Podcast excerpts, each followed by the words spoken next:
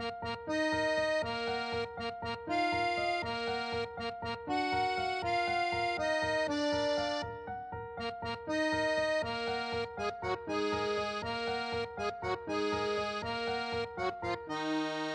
I'm Benjamin Light. I'm Marco Sparks. And welcome to Bros Watch P L L Too. This week we're going to be talking about S seven E two Bedlam. Bedlam. Written by Joseph Doherty, directed by Tanya McKiernan. Uh, I did a quick look at her I M D B. Mm-hmm. Um, she's been directing cable shows and procedurals like since the nineties. Nice. Including... Uh, you know, some some good stuff, some some what you expect stuff, like some E R, some like Sarah Connor Chronicles, Monk. But like, let's talk about the beginning of her career: Renegade, Silk Stalkings, and an episode of Hunter. Hunter, what is that? The Fred like Dwyer. Yeah, I don't like, know that. Like like wannabe uh, uh, uh, Dirty Harry T V show. Hmm. It was just it was just like a fucking blast from the past for me. All right. Uh, a little bit of follow-up. I asked for some uh, advice on Android apps last episode. Most of our listeners seem to like either Podcast Addict or Podcast Republic. Those are both two terrible names for podcast apps, but apparently they're good apps. Also Downcast and uh, I think Last dot F M were in there as well. So if you have an Android phone, go to those apps to get us. In case you can't find us here in your other sources. Some apps just aren't very good at like updating feeds. Hmm. Anyway, shall we jump into this episode here? Yeah, I mean, let's went on for, for apps again. How long did we talk about apps last time? Like thirty seconds. Not long enough, ever. Mm-hmm. Uh, yeah, so we open up. It's uh, not long after the ending of the previous episode. It's night. We see the road ahead of us as we're zooming down it in a car. We're inside Dri- Mary Drake's car. Driving very fast. Very fast. Cool yeah. shot there, yeah. Uh, we see that she's driving. She's talking to Hanna, who's curled up in the passenger seat, wrapped up in a blanket, looking exhausted beside her. And Mary Drake, oh, I wish I could do Andrew Parker's voice. It's so amazing. But she's just like, are you sure about this? And Hannah's like, yes, I'm sure. Hannah's, you know, not giving her a whole lot. She's, you know, been through some shit in the past twenty-four hours. Uh, Mary Drake's like, if someone tried to hurt you, the police. And Hanna cuts her off with, I have to talk to my friends before I do anything. And Mary Drake says, I understand.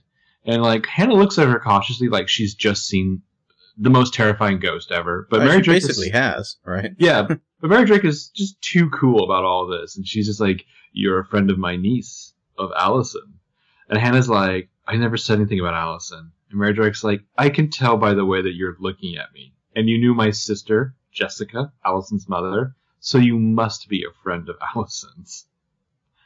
But Hanna, you know, she just can't trust any of this. And so she's like... uh Allie never mentioned anything about her mother having a sister, let alone a twin sister.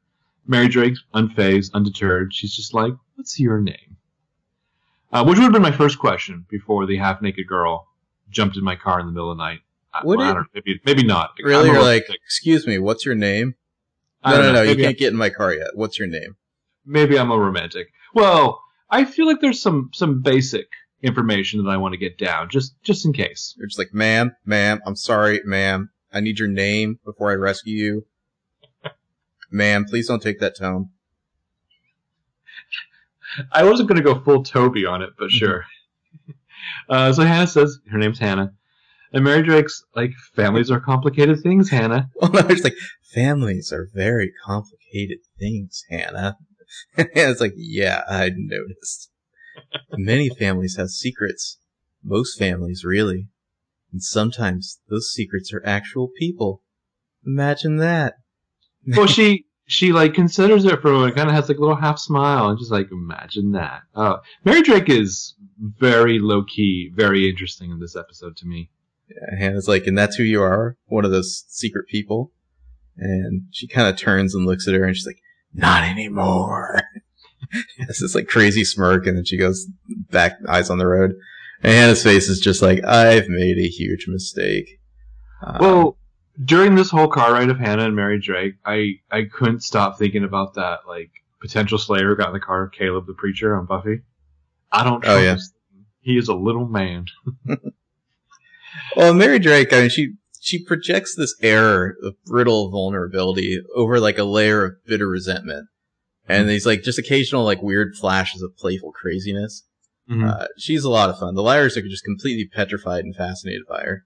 It's like she's a she's a cautionary tale for them. It's like, this is what happens when you play the game for too long. Right, yeah. And, and you know, for a woman of a certain age, she completely projects the affect of being quite possibly a vampire. Mm-hmm.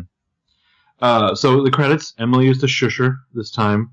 Um, Emily's a little little nuts in this episode. It's it's good to have her back. Emily's the only one with her eye on the block, on the prize in this episode. A prize, yeah. um, after the credits, we're at Spencer's in the great room. Uh, this is sometime after that spooky car ride. Uh, daylight's visible from outside. I don't know what the schedule the liars are on anymore. So like, it's got to be I, fucked. I think this whole episode takes place over one day. Yeah, I think so. I think so. I think they probably all crash at some point for like three hours. Mm-hmm. But uh, daylight so I, was outside. Well, I think that gives us still forty-eight hours to catch up to the, the flash forward. Mm-hmm. Right? Mm-hmm. Uh, but yeah, so Hannah's here. The liars and their S Os are here, uh, except for Mona and Toby, who like vanished into the budget. Uh, Hannah's got some sweats on. She's kind of just legs tucked up, you know, next to her in a fainting couch there. She's got some coffee. Ezra, of all people, hands her a cup of coffee. He's like, here, Hannah. And Hannah's just sitting with the coffee, cross-legged, very haunted, far off look in her eyes. And Spencer's hovering, kind of at a distance, but studying Hannah. And Caleb, Aria, and Emily are all kind of watching Hannah from the couch. And Caleb's just like, Hannah, are you sure that you don't want to go to the doctor? And Hannah's just like, I'm sure. And Ari's like, Hannah, I think you should. And Hannah says, the doctors are going to ask questions, and then I'd have to lie. No doctors, no questions. And Spencer kind of can't stand it anymore. She moves over to sit at the end of the fainting couch, and she's very gentle but direct. And she's like, Hannah, I'm sorry, but you have to tell us about Mary Drake picking you up. And Hannah's like, is she real? I mean, is she really who she says she is? And Emily's like, we think so. Spencer says, yeah, she was a patient at Radley. We found her file. Because this is all news to Hannah. Hannah's like, what? Emily explains, she's Allison's aunt, Charlotte's biological mother. And Ari says, the DiLaurentis family adopted Charlotte. Also, I'm basically a published author, Hannah. Mm-hmm. Yeah, so Hannah's, you know, speaking for the audience, is like, so it's her, Mary Drake. She's been after us all along. I mean, someone killed her daughter, and then she shows up to get even. You and Caleb should have been like, no, actually, we voted. Yeah. It's Allison. We just took a vote. Yeah, uh, Caleb's just like, yeah, we're pretty sure she didn't show up just to get into the resort business. Or maybe she did, Caleb. Yeah, in your fucking face. Mm-hmm. You pile of stink.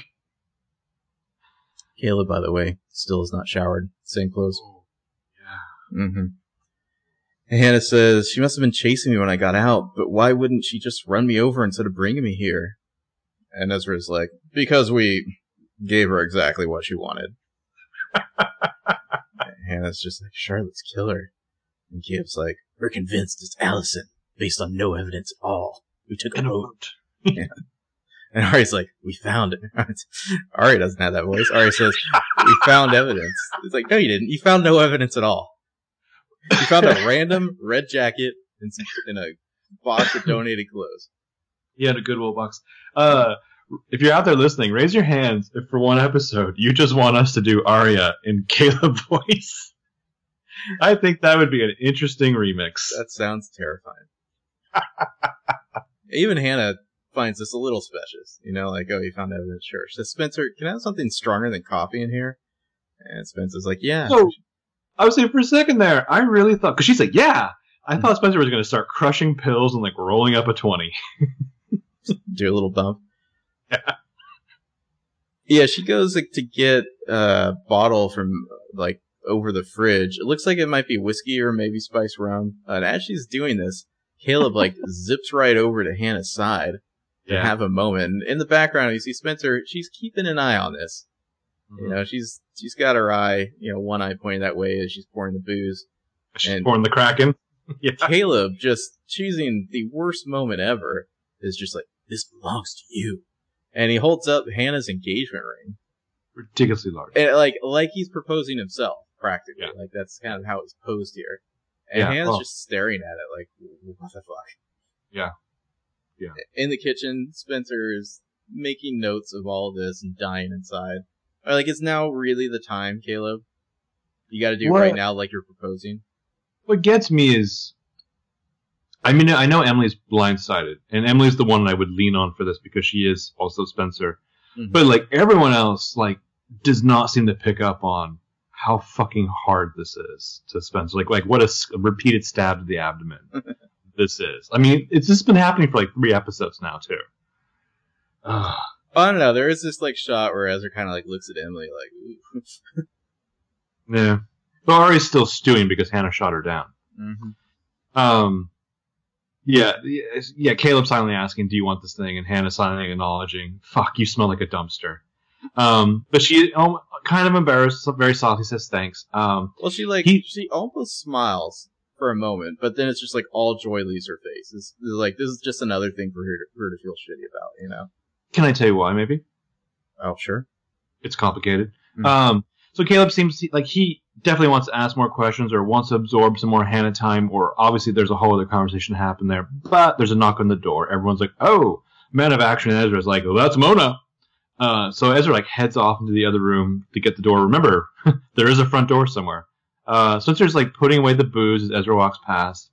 And Spencer's like, well, be careful in case it isn't. Um, and with Ezra out of the room, Aria's like phone vibrates with a new text. She checks it. It's from Liam. It says, "Sleepless nights and big news. Be there soon." Uh, mo boyfriends, mo problems for Aria. Well, Aria's just like, ah, I have a lot going on. Yeah.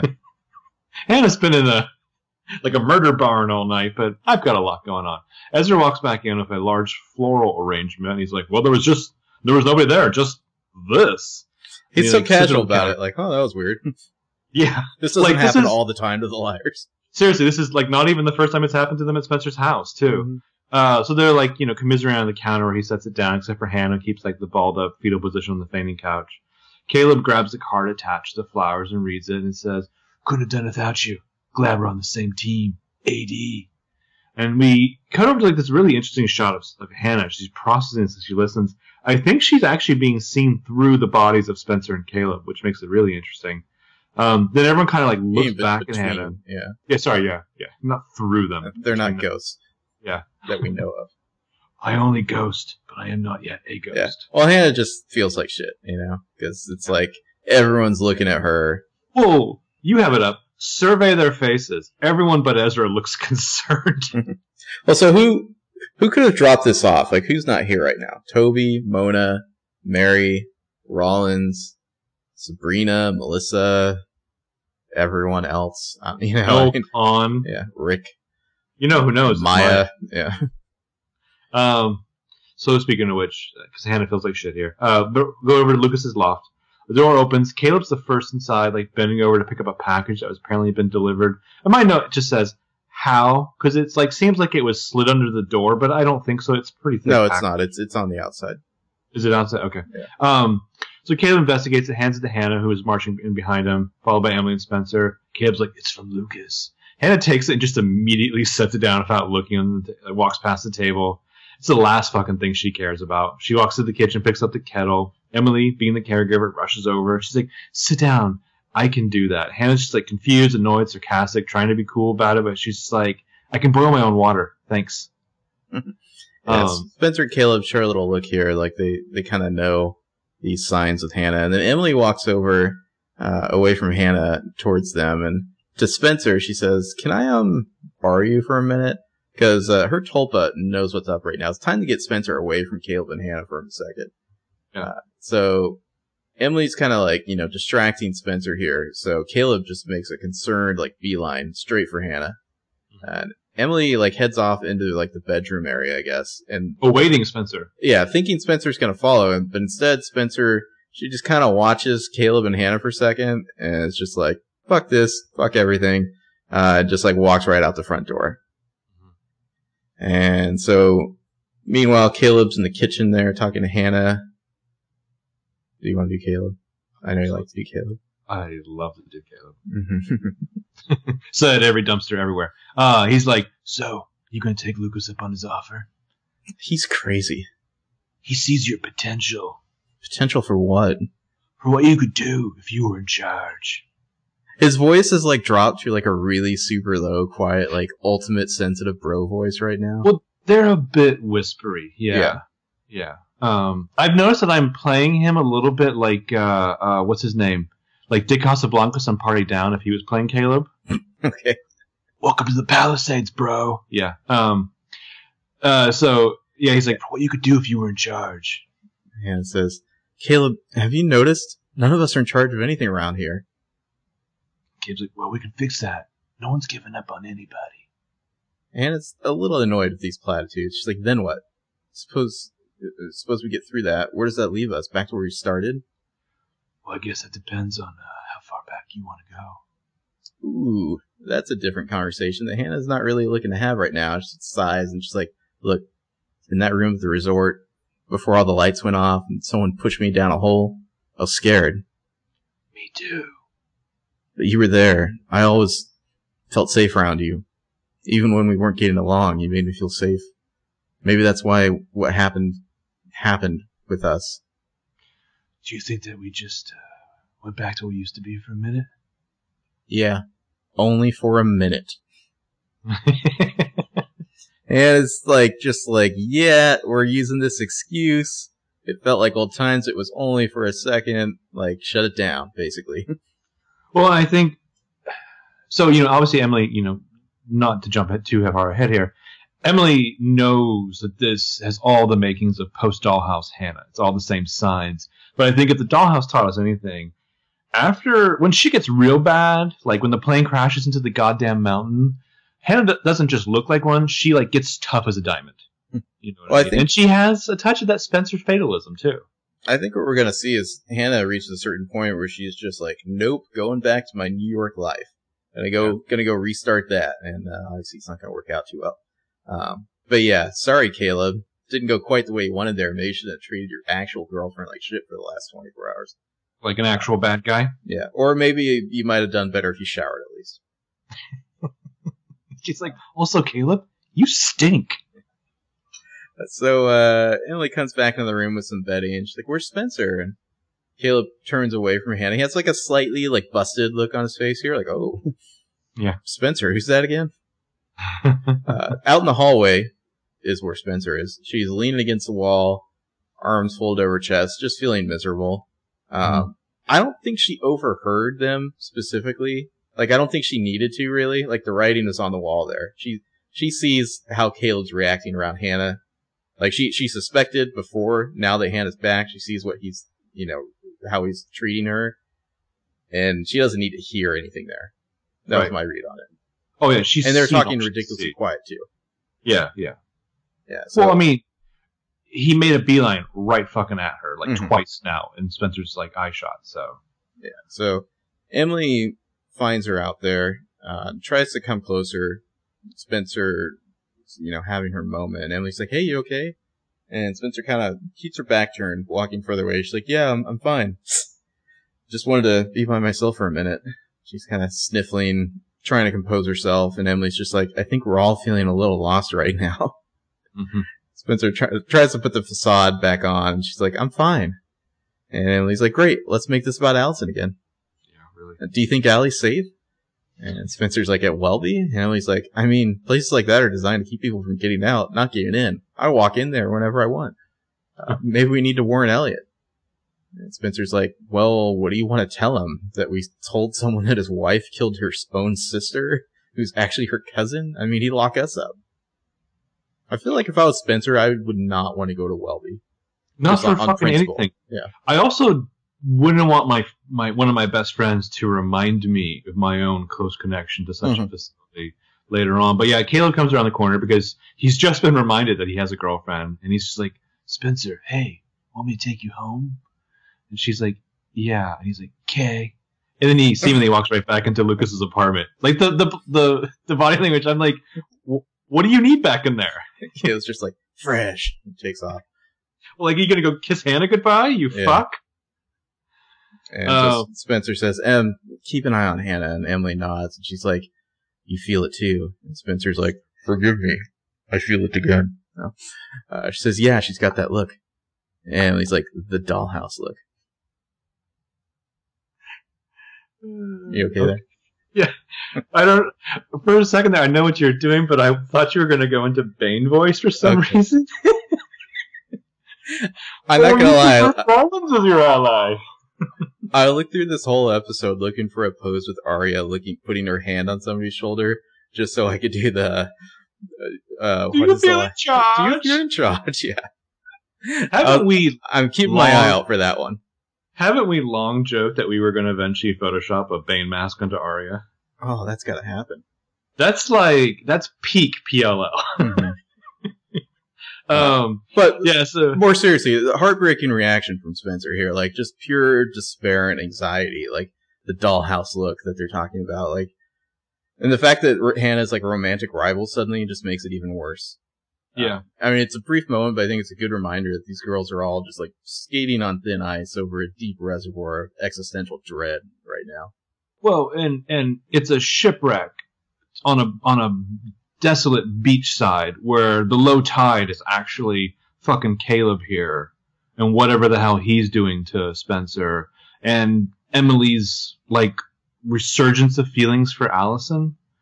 Um, well, I think they, they all share this terrible experience together that nobody else really understands. So they can just say the dollhouse look, you know, and they're like, yeah, we know what you're talking about. No, no. But I mean, what I mean is that that bond, that core bond, and thus, like, that shared thing that they feel, unfortunately, is, like, there with, like, the waves of, like, Caleb, Allison, A D. It's all washing over it, yeah. Yeah, so, I just, I feel like that that is just supersedes it, I guess, you know? That's, that's my point, yeah. Um, so back in the loft, Hannah's just sitting there at the table. Like, Lucas's package is in front of her, which is never a sentence that I thought I'd type into P L L notes. Um, and Emily has come back in. She's shutting the door, and she's like, do you want to give Jordan a call? And Hannah's a little annoyed, and she's like, who? No, she says, and tell him what? That I got myself a little kidnapped for a while? And Emily's like, maybe you just want to hear his voice, even if you can't understand a garbled word he's saying. And Hannah dismisses him, she's like, it's too late to call him now, which is meta as fuck. Um, so she's textual. Like, yeah, I'll do it later. Uh, then she gets up and walks off, and Emily watches her friend go with concern. Mm-hmm.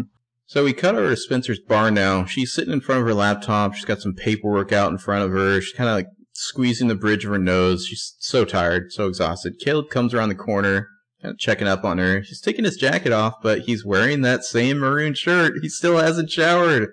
I I want you to go Photoshop in just like outrageous pit stains. I mean, maybe when he was out with Mona, he just like pulled over at some point and ran into a seven eleven to take a horse bath or something. What was the joke I made? Is he, he's doing like the speed stick over the shirt? Mona's just like, why are we stopping? He's like, gotta go splash some water on my balls. And Mona's like, let's never speak of this again. No, it's just it's just Mona hosing him down. And he's singing Maniac the whole time.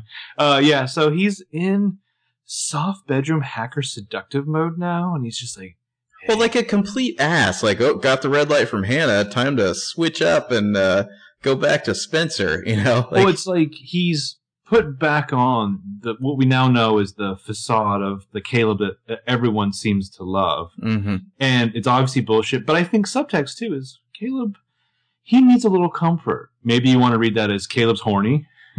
I don't know. I-, I feel like he just thinks he can go right back to this now and everything will be fine. I don't know. Man, yeah, he's just like, hey, aren't you tired? And she's like, um, no, I shot past tired a long time ago. And he's like, well, we should probably get some sleep while we can. And he sees that she has all sorts of paper spread out on her laptop she's working on. And she's like, yeah, I just have to finish this up with my mom. It turns out there's way more paperwork when you win instead of lose. Her voice is so raspy and shot right now. Yeah, yeah, it's fantastic. The things that she can do with just her voice. Yeah. Um, but yeah, Caleb, like, he senses something and, like, needs to compensate. So he kind of comes over behind her and, like, rubs her shoulders. And it's like, remember all those times in six B where it's like he would, like, massage her neck in such a way where she would mm-hmm. orgasm? Now it just feels so false, even though she clearly would like the comfort, but she'd also like it to be genuine. Yep. Uh, meanwhile, the song on the soundtrack goes, our love is six feet under. Yeah, and Spencer says, she kind of looks back up at Caleb and she says, I'm really glad that Hannah's safe. Like, like that's what we have. Yeah, we all are. Uh, and Spencer says, it was so dangerous. I should have stopped her. And he's just kind of caressing her hair. And he's like, you know, Hannah's like an aircraft carrier. A lot of firepower, but pretty difficult to maneuver. Which is like, sexy talk. Like what? Not a great, not a great analogy. analogy. Yeah, I mean, yeah, that girl's like an aircraft carrier. You know what I mean? A lot of firepower, difficult to maneuver. And Peter Hastings is like, high five.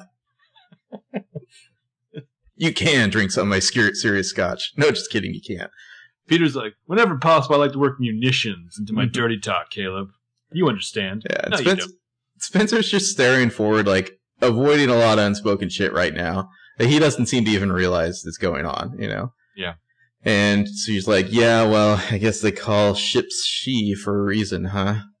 And he smiles and he leans down and he's kind of like kissing her on the head and he's whispering. He's like, come to bed. And she's like, I will soon. Uh, and then she covers her mouth and he pulls away. Can't see that she's crying right now. I mean, something spells right now, Caleb, and it's not the essence of best boyfriend, if you know what I mean. Right, right. He walks off to the bedroom. He's, we see he's unbuttoning his shirt as he goes, so maybe he's finally about to take that shower. So, or he's about to just, like, musk up the bed for Spencer. He's going to rub his scent on things. Like, burn those fucking clothes. Like, when they burned Emily's clothes when they thought that she killed somebody in, like, season three. Fuck. Um... So meanwhile, well, Spencer's Emily, just wiping tears away. Like poor yeah. Spencer. Two two days ago, Spencer was in love. Yeah. It is all over now. She said, "I love you" to this smelly butthole. Yeah. Um, his response was like, "Scene, seven forty-five a.m." Exactly. Oh god damn it. Um. So meanwhile, Emily is like like seemingly sleeping soundly on the couch at Lucas's. Uh, her phone starts ringing, wakes her up. She reaches down, pulls it out of her bag, examines the contact. Seeing it's an unknown caller, she answers, and she's like, hello? And then we hear what sounds like a woman gasping over the phone, a bit of a struggle. Totally normal call for Emily to be woken by. Emily doesn't seem too fazed by this. She's just no. like, hello? This is honestly just like late-night phone sex to Emily. Uh, she's, hello, over here, Allison, like, help me! And Emily's, Emily's like, like, who is phone. This? Who dis? And we hear, like, how do you not know the voice of Allison? Your first crush, your first love, your good friend? She's like, who? Yeah, don't bullshit, Emily. You know who this is. This is the call you've been waiting for. Help me, Emily. Still, it sounded like a struggle, and it was like Allison's like tussling with some sheets or people or an army, who knows? And Emily's like, "Allie," and Allison's like, "Em, I need you." More, more struggles. I mean, it's what sounds like maybe you like like Allison's having like a dry heaving fit oh, or like a seizure. It's like she's fighting for the phone or something like that. And yeah, Emily's just like, "Allie, are you all right?" Like she's so chill. And we hear a nurse say, let go. And Emily's like, hello? And the nurse says, give me the phone. And Allison's like, no, no. And we're struggling and grunting and moaning. It's like Allie's fighting someone on the other end of the line. Emily's like, Allie? And the phone click, disconnects. And Emily's like, mildly concerned. That was weird. Almost as weird as the time that Allison called her from jail. Mm-hmm. Uh, so at the commercial, we're at Welby.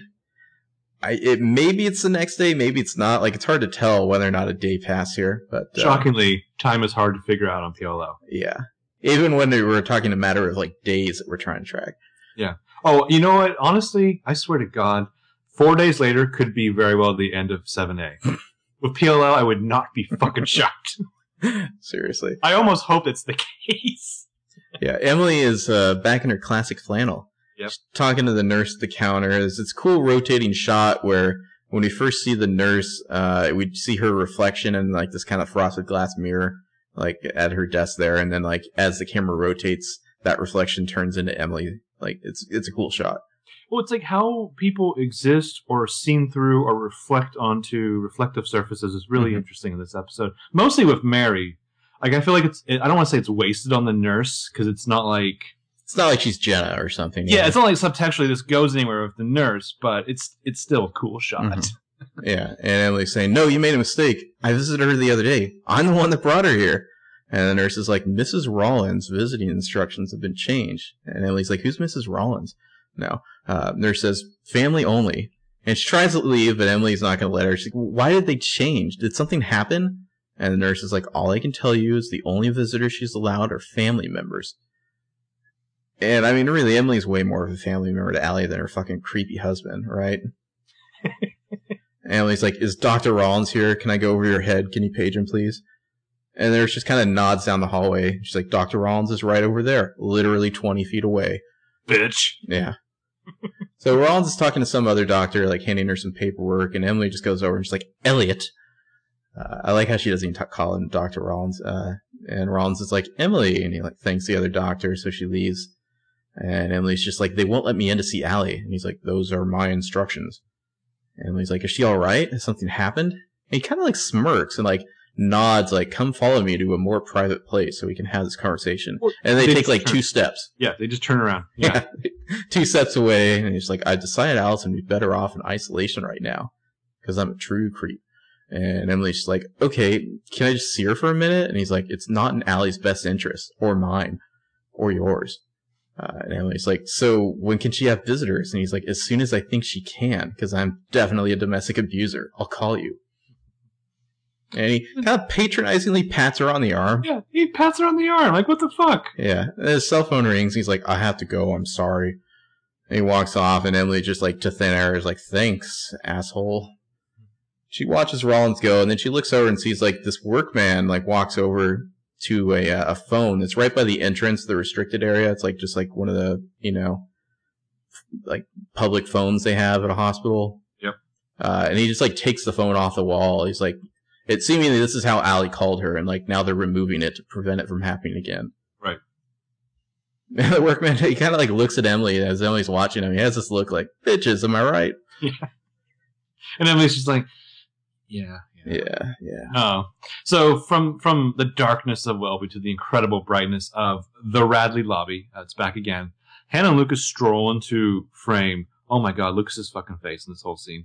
We hear Lucas's like snarky so from around the corner, and he's like, "So, how is Allison doing? I heard she was in the hospital." It's like the fucking mental hospital, you ass. Yeah. How is she doing? How do you think? Twenty-four hours ago. Yeah. Like, Where did where what what gazette did you check?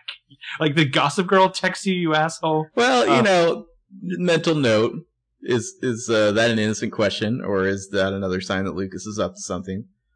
Always up to something. Yeah. Hmm. How so, was your friend doing at the mental hospital? And it's just like, I wish people would just leave her alone. And he's like, I was just asking how she's doing. She's like, sorry.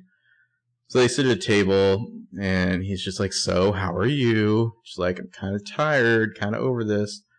Um, which makes me think this is, like, all still the same day, you know? Yeah, yeah. And Lucas is like, did you get the package I sent over? uh, and she kind of half rolls her eyes. She's like, Lucas, why are you doing this for me? I mean, you could be out there building private spaceships or something, which just bullshit, bullshit, bullshit. There's no way Lucas is that smart. Uh, actually, space called, and they wanted Lucas to know uh, we're full. I really want Caleb to, to like get annoyed with Lucas and be like, "Hold on a second." Then he like taps on his phone for fifteen seconds. He's like, "Hey, I just hacked your network and leaked your source code to the world. Your stock is worthless now." I just want Caleb to like push Lucas out of a window, mm. like a um, high window or a low window. Uh, high window. Oh, I was yeah, I was thinking low window. I could do it a couple times. I don't know. Yeah, so um, she's like, Lucas, why are you doing this for me? I mean, you could be out building some private spaceship or something. And he's just like, the private spaceship market is a little overcrowded at the moment. Did you look at the papers? And she's like, there were a lot of them. A lot of those little sign here stickers. And he just finds this so rich. Like, why do you make it so hard for somebody to do something nice for you?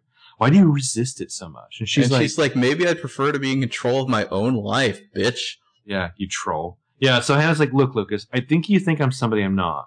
Everybody thinks I'm somebody I'm not. Somebody smarter, braver, sharper, but I'm not. And well, this like, is classic Hanna identity issues coming back, right? Yeah, yeah. She thought she had her new New York City identity, and that's just been crumbling ever since she came to Rosewood. Well, and I, you know, the the simplest yet wisest, as always, thing that I've ever heard about Hanna, like deconstructing her, was from Jacob Clifton, which is, when you are nothing, you have the freedom to be everything. And I think that there was potentially a really strong upswing for Hanna after the Dollhouse. Not that I'm saying, oh, yay, the Dollhouse was a great thing for her. But, like, she was basically tabula rasa. And it's like, you know, she got stronger in those broken places. Um, and just hopefully it'll happen a lot faster this time. And unfortunately, hopefully it'll be far from the wreckage that is Lucas. And he's just like, yes, you are. That's the point, Hanna. I think you want this. Otherwise, I wouldn't have offered it, said the devil. But I do need an answer. We need to file a business plan or we're going to lose that tax credit. Um, so Hanna should really get into the perfume racket. Ooh, de- ambivalence. Um, and she's just like, look, I'm just saying, I'm not the best person when it comes to making decisions. And he's like, well, Hanna, not making decision, that's a decision. I hate to say that's like the only smart thing Lucas has ever said. Uh, yeah, Hanna is just, you know, conflicted, Which, tired. It always makes me long for the days still in six B when, like, even fucking, uh, oh god, what was his name? Egg? No, uh, uh, the Toby's partner that got promoted over him, and they got oh, Lorenzo? Lorenzo got ran out of town when he, like, basically shit on, like, Lucas's fake alibi. I just feel like like Lorenzo was like, okay, get out of here, fuckboy. Mm-hmm. You're done. Get the fuck out. Turns out the fuckboy is he. So we go back to the Hastings barn. Emily is hectoring her prime self Spencer right now to come to Allie's assistance. And she's like, if you could have heard her on the phone, maybe she killed Charlotte, maybe she didn't. You can't just leave her in there with no one protecting her. And Spencer's like, okay, well, you did tell Elliot, or did you tell Elliot about the call? And Emily's like, no, I didn't want him knowing who she was calling, which is good call, Emily. Very good call. Uh, but I think Elliot could suspect. Yeah, sure. But I mean, in, in six B, he was like constantly going to Emily to be like, Emily, Allison needs you. Yeah. If he's if he's actually halfway decent of a psychiatrist or psychologist or whatever, it's not a it's not an uneducated guess. Yeah. So Spencer says, "So where did you leave things with him?" And Emily says, "He said he'd call me when she improves, but I don't think we can wait." And Spencer's phone beeps, and she kind of checks it and blinks twice, and then puts it aside. Did she just get fired? Uh, not yet. Well, no, we'll get back to that later. I just, you know, we know she gets fired by text. Uh, we'll see. Uh, so Spencer says, um, it's my work. I'll call them back. And Emily says, what about Mary Drake? And Spencer says, what the fuck about her? And oh, wait, that like... was your dialogue. No, it's in the closed captioning. Spencer I should says, really be drinking right now. You know? Spencer says, what the fuck about her? um, Emily's like, she's family. She has access, you know. Should we try and use her? And I want Spencer to almost like slap Emily to wake her up. She is literally the devil. Yeah. And Spencer's like, ask Mary to take us to see Allie. Em, we think this woman might be Uber A. You want to ask her to help? And like, Troy does this like great flutter of like, can't believe this shit, like shit blinking here. Um, and Emily's like, okay, maybe it's better that we go in there with her than we like let her go by herself. And Spencer's just like, no, we can't take that chance. And Emily says, Dukes! Emily is really embracing, like, so crazy it just might work strategy right now. Seriously. Seriously. Yeah. So then we're going to cut to the Montgomery house living room. Liam is there. He's sitting on the couch. He's looking a little hurt and pensive. Aria's kind of pacing a little, like she's got to explain something. And she says, I think we both saw this coming. Boom! You dumped, bro! Uh, Liam is is crushed. Aria is already thinking about like where to go for takeout tonight. Are like she, we gonna jump right past the outfits here?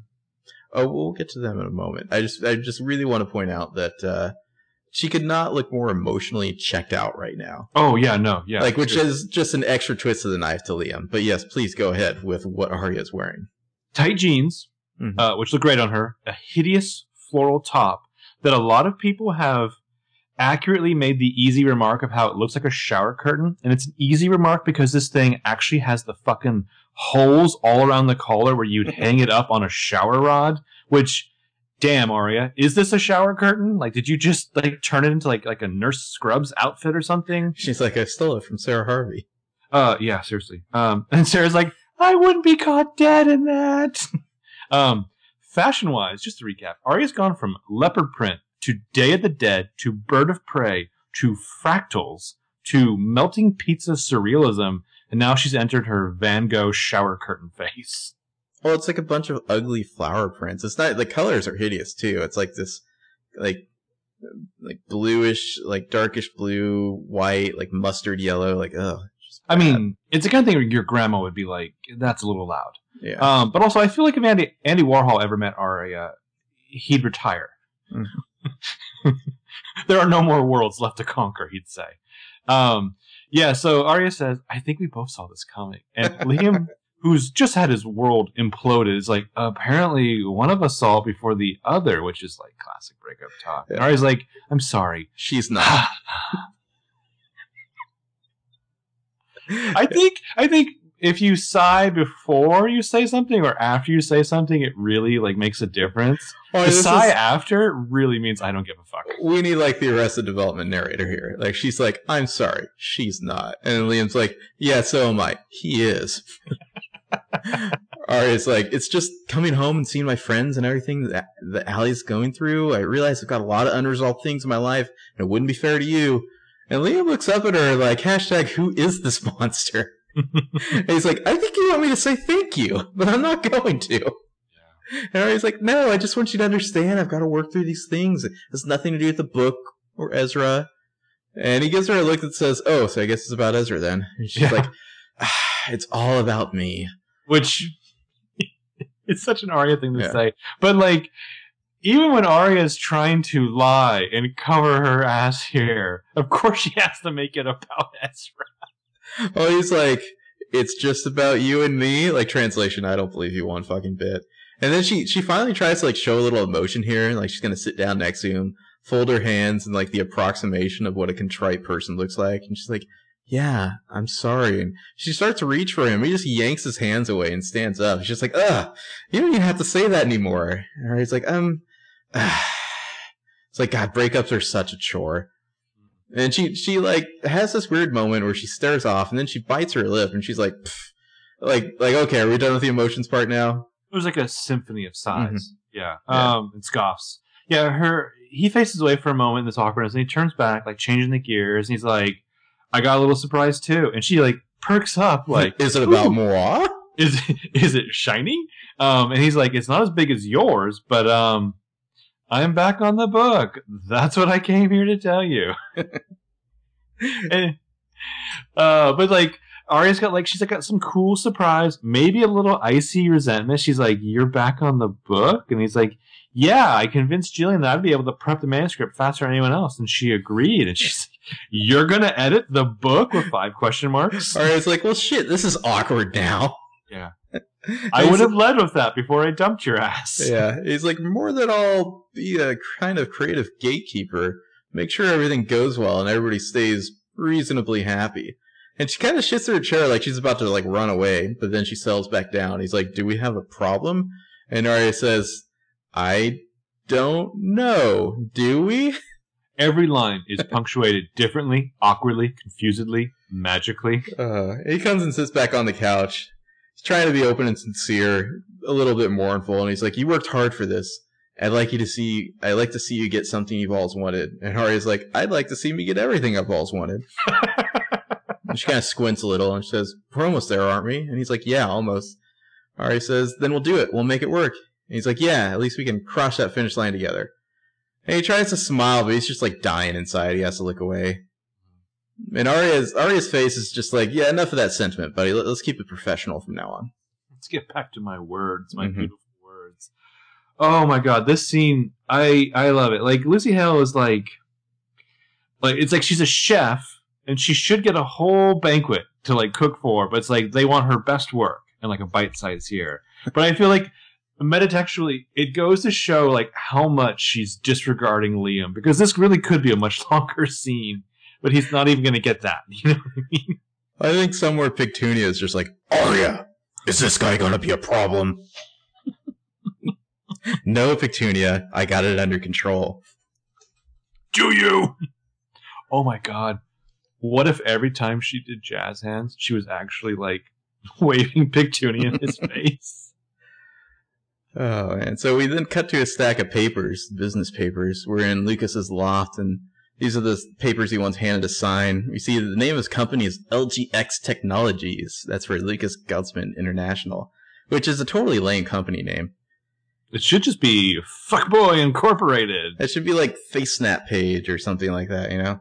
Or Facebook. Um, I just realized, I saw my notes, I talked about how there's fifty sign here yellow tabs, but I put sigh here. Sigh here.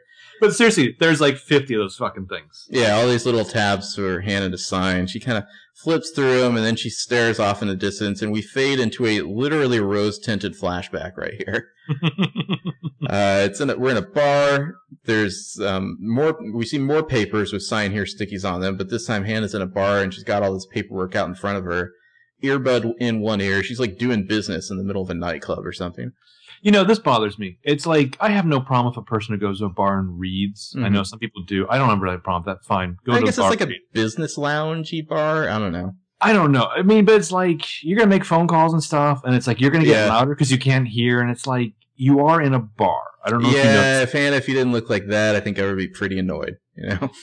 And that's that's a shame, too, right mm-hmm. there. Uh, but yeah, so she's on the phone. She's presumably still, you know, it's years earlier, in the employ of Claudia still, and she's like, not just first class. First class, front row, window with the side with the door.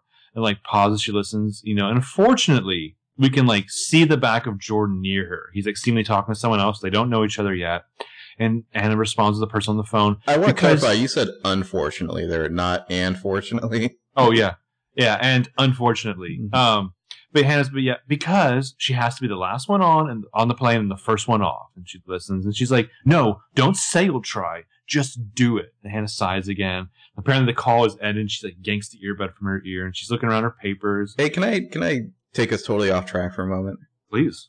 Uh, chatting with some peeps on Reddit about her breakup, her first breakup with Caleb, and, you know, whose fault it was and, and whatnot and how that was handled. And I was just kind of thinking related to that, how much she kind of like, like ruined her relationship with Caleb for Claudia and how little loyalty that bought her.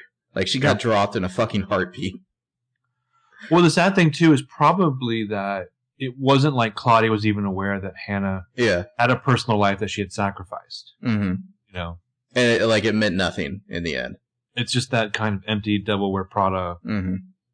world. Yeah, yeah, yeah. I don't know. I was just thinking about that the other day. Poor Hanna. You're just like thinking about that in the shower or whatever? Mm-hmm. Yeah, I hear you. Um, so she's like looking around. Jordan reaches over, not looking. It's like holding his hand on his drink. And Hanna, she, she seeing what she needs in his orbit, she like tries to like, his drink is on her napkin, essentially. She tries, like, centers and surrounding now, and then she tells him, I need my napkin. And he's like, what? Well, she, like, basically shoves him. Like, you think she's going to tap him on the on the hand or something, and instead she just kind of, like, like pushes him. Yeah, you you, you big, dumb yeah. criminal. Yeah. Um, and she's like, I need my napkin. He's like, what? And she's like, under your drink, that's my napkin. He's like, oh, yeah, sure. And, like, she reaches for the napkin. He reaches for the napkin without moving the glass. Like an asshole. He's just going to yank it free. And she's like, God, don't tear it. So she, like, forces him to, like, lift his glass. She picks up the napkin. He's like, sorry. And then, like, now whatever's on the napkin is just, like, a, like a Rorschach smudge with, like, a three visible. She sees this and sighs. And she, like, leans forward, like, rubs her temples in frustration to feet. Jordan sees this. He's, like, not comprehending what the big deal is to her. And he's like, well, what's wrong? And she's like, ah. You just melted a really important phone number. That's what's wrong. You and your sweaty glass. And then Caleb shows up out of nowhere, and he's like, did somebody say sweaty ass? No, never mind. Then he ghosts right back out there. um, so, like, Jordan, like, reaches over, picks up the napkin, examines it, then, like, showing her his findings, like, yeah, it's okay. See the ink rub. All you need is the pen press and the necklace. See that? Well, Hannah's relieved, or she just has no idea what this foreigner is saying, and she's trying to be polite. Yeah, uh, and she no, takes... I, I'm not even kidding. Yeah. Half this scene, I could not make out what the fuck he was saying. Yeah, she's just like, yeah, sure, buddy. Takes a napkin back, and she's trying to, like, you know, write it down, you know, transcribe it there. And she's like, thank you. And he's like, I'm sorry about sweaty glass.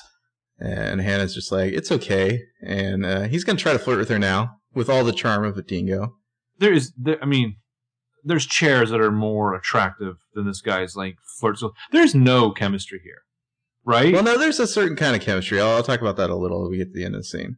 Oh. But continue.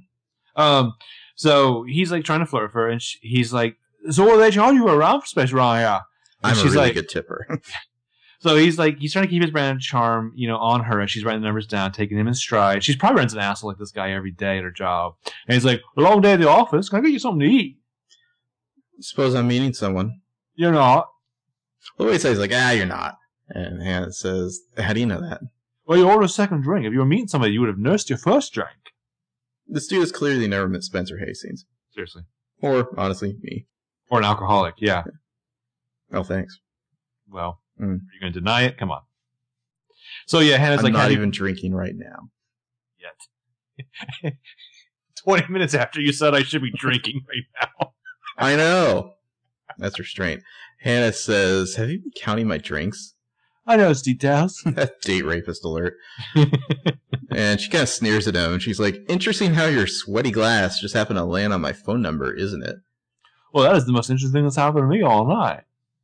Hanna looks away smiling, like she's somehow like impressed by the charm offensive here. And the music keeps playing, and we cut to like a wide shot of this place where we see Hanna and Jordan have like moved to a table. They're having dinner. They're talking and laughing like they're the only two people in the world, and everyone around them is like, like they're moving at normal speed. Everyone around them is like zipping by in fast motion. Uh, I, it's a weird effect, I guess. This is just like, you know, the whole night goes by, and they're just talking and laughing and having a good time. It's like, uh, it's kind of looks blue screeny a little bit. It's not yeah. quite. It's not quite Spencer in D C. It's not quite the window of the brew. But I know uh, this is supposed to be romantic, but eh. Like to me, this is like a perfectly superficial start to a relationship that exists entirely on the surface of some knee-high breakers and low tide at Bondi Beach. Like this is just it, this kind of relationship where both of them are like, "Oh, you're so hot, yeah." Like, "Oh, yeah, you're rich and hot and sexy." Like, but there's nothing underneath it at all. They're just like, it's really cool that I have this, like, attractive significant other who's a cool accessory. But it, it seems like they really have no idea who each other are. Exactly. You know? I have I have all of that, like, for their scene later. Mm-hmm. But, yeah, it's, you know, through throughout most of the relationships that we've seen so far, it's like, oh, here's Jordan, the the rich Prince Charming guy who's they're, they're going to get married in another country perhaps, and he's got family who knows rich lawyers who will get her off of murder charges, and he's just this good guy. He's like constantly bringing her fucking fancy food from New York, and he's going to drive her in his limo to some like, well, like creepy hotel. It's, it's like, like all a performance, kind of. But, but yeah, it's like, well, he doesn't know that. I mean, does he know that she's acting out of character? Does he even know who mm. she is? Does he even know what she's interested in? I mean, seemingly all he knows is that they go to a lot of fancy New York places, and that the table they have used to be hers and Caleb's. Um, yeah. yeah.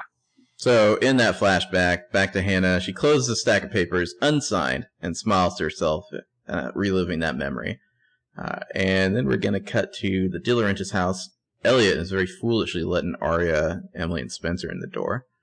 He's got his back to them. He's putting some papers in his briefcase. His liar squad is just haranguing him about getting to visit Allie. Also, Aria has a, a leather jacket on now. She's brought back the leather jacket. Uh, Aria, fashion icon, Jubilee from the X-Men. Also, maybe like April O'Neil. A little bit, yeah, yeah. I, I could see Aria like a straight-up jumpsuit with white boots. Um, yeah, P S Don't Google image search April O'Neil. Uh, just saying, especially not at work. Uh, oh. So. oh. um, anyway, bringing Aria into a situation, that's Emily's version of level three wacko. Um, Aria's just like, we just want to see her. And Emily's like, all we need is five minutes. So, like, Rick puts away some papers in his man bag, turns back to the ladies, hands, like, slipping in his pockets, being very authoritative, very clinical. And he's like, if you really want to help Allison, you'll give her time and space to heal. That's what well, she needs. Well, he's just, like, laying on the patriarchy now. Yeah, that's what I'm going to make sure she gets. I'm sorry if you can't understand that. I know you're her friends, but I am her husband and her doctor. And all the liars do this thing where they all kind of, like, look away like they're thinking, this bitch! And they look back at him, ready for more of his bullshit. And Spencer Spencer finally is the one. Spencer, like, comes back into her Spencerness and is like, maybe that's not the best combination. And Emily's face just says, oh, shit, I can't believe Spencer went there. Well, Rollins, like, steps to Spencer, like, trying to intimidate her. He's like, meaning what? And Spencer's like, bitch, I will cut you if you step to me. Today is not the day to fuck with Spencer Hastings. Uh, she's like, meaning maybe we're not the only ones who need a little objectivity. And Ari's face is like, ooh, yikes. And Rollins is like, well, maybe I'm not the most objective person. Perhaps that's because I spent the better part of five years taking care of Allie and Charlotte. I like the clarity you have, being gone so long. He's what the fuck? He has just written her a prescription for shade. Fuck off, buddy. Like, total, like, nice blame shifting there. Like, oh, I'm sorry. I thought we were talking about Allie, not how, like, you deserve more friend points for being, you know, closer to her, taking care of your fucking wife. Well, no, but also, his, like, shit that he's giving her is also just painting more loudly how he's the wrong person mm-hmm. to be in this situation. Yeah, really. Uh, So yeah, Aria needs to step in and break this up. And she's like, all right, this isn't about who cares about Allison the most, because it's Emily, I guess, whatever. I don't know. Like, I don't know. I could take her or leave her. Uh, she's like, we all want to see her get better, I guess, maybe. I'm basically a published author. And Doctor Rollins is like, uh, that's what I'm trying to do. And yes, I have consulted other doctors. I've spoken to Jason. And Spencer's like, you have? And Rollins says, yes, he approves of her treatment. Who? What other doctor did he speak to? Like Ren? Uh, that uh, female extra in the previous scene. And Spence is dubious of this whole uh, situation. Emily says, what about Mary Drake? And Rollins says, I won't let Mary Drake visit. I'm concerned about Allie's reaction to someone who looks so much like her mother. And Emily's like, but that's Allie's aunt. And Rollins is like, I'm going to do what's best.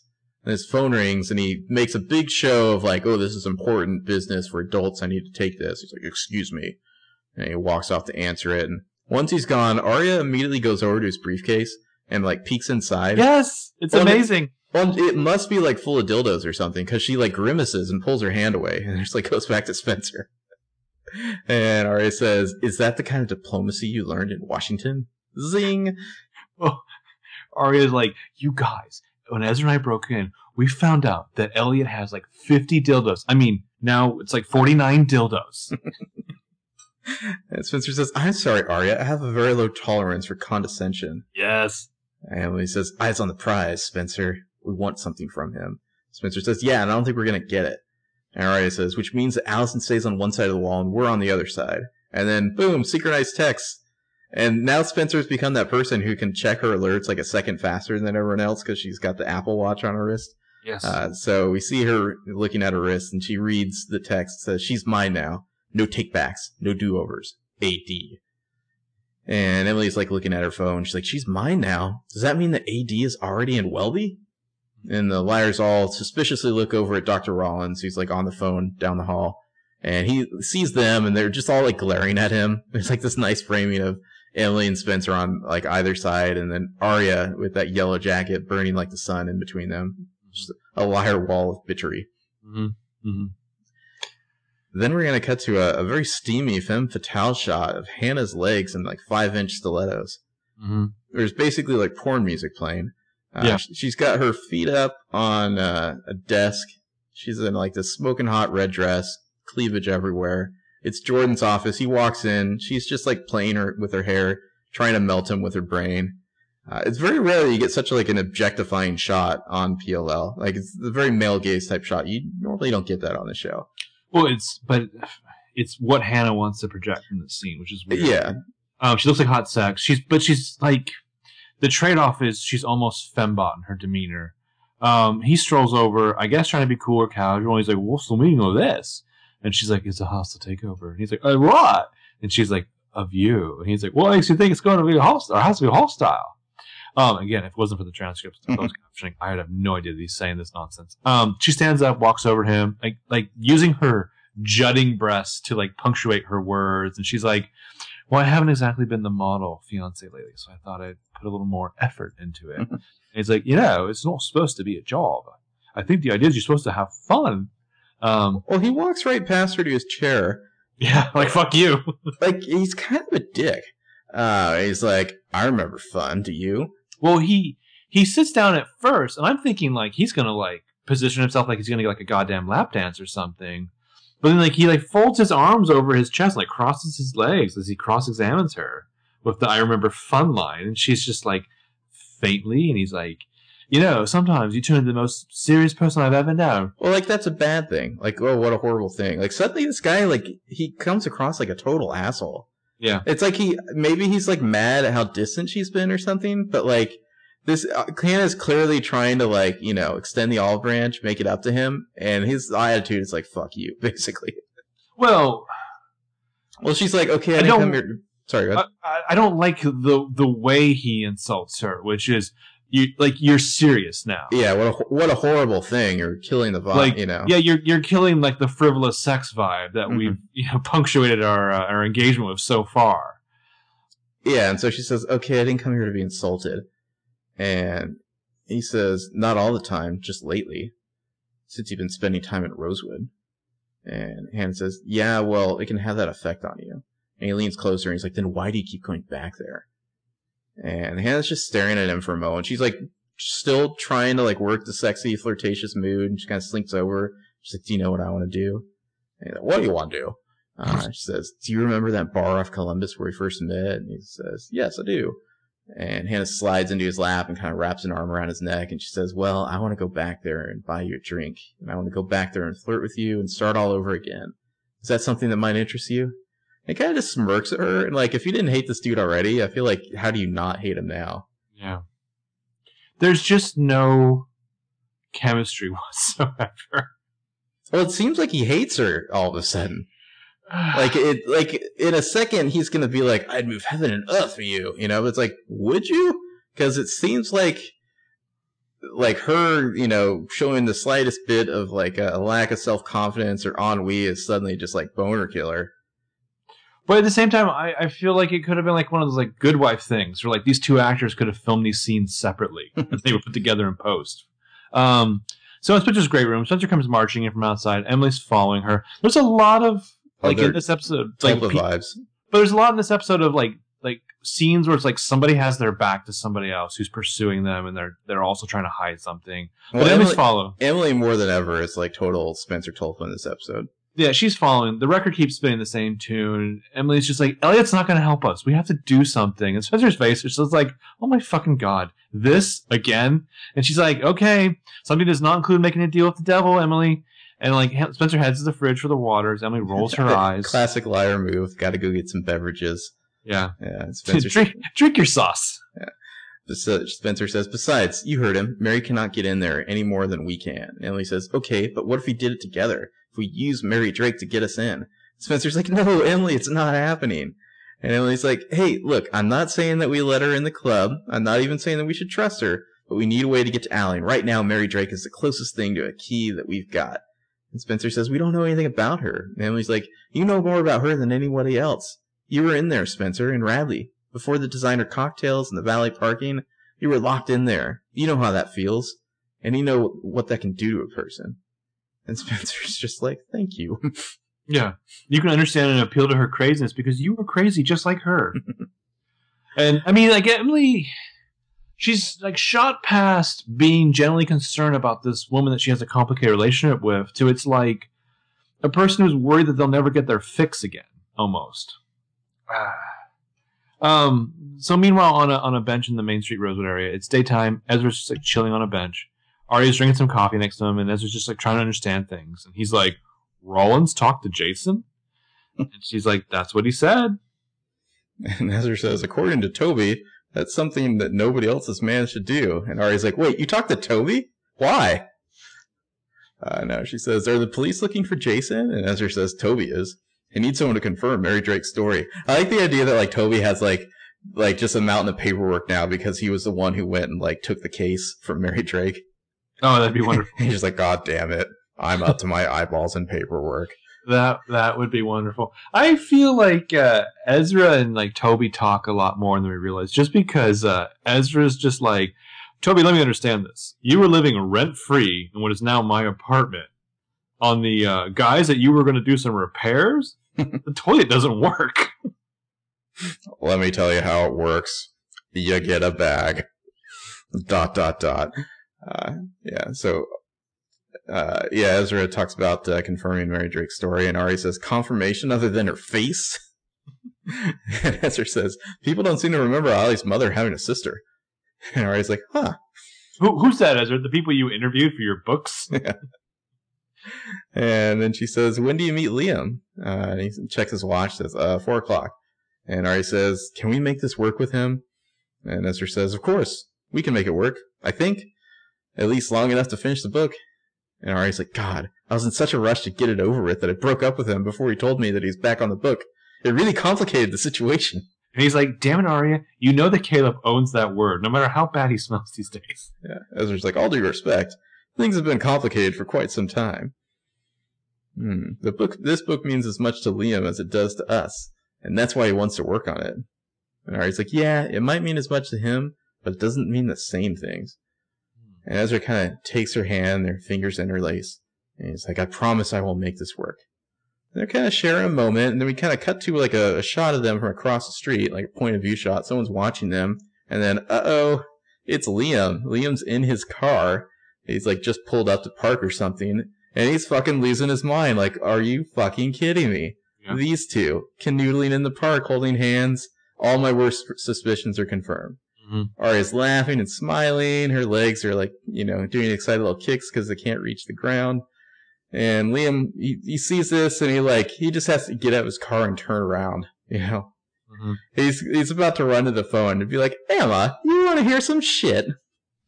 I just had to wonder, is this the same park bench where like Ezria broke up right before she graduated high school? Yep. Wonderful.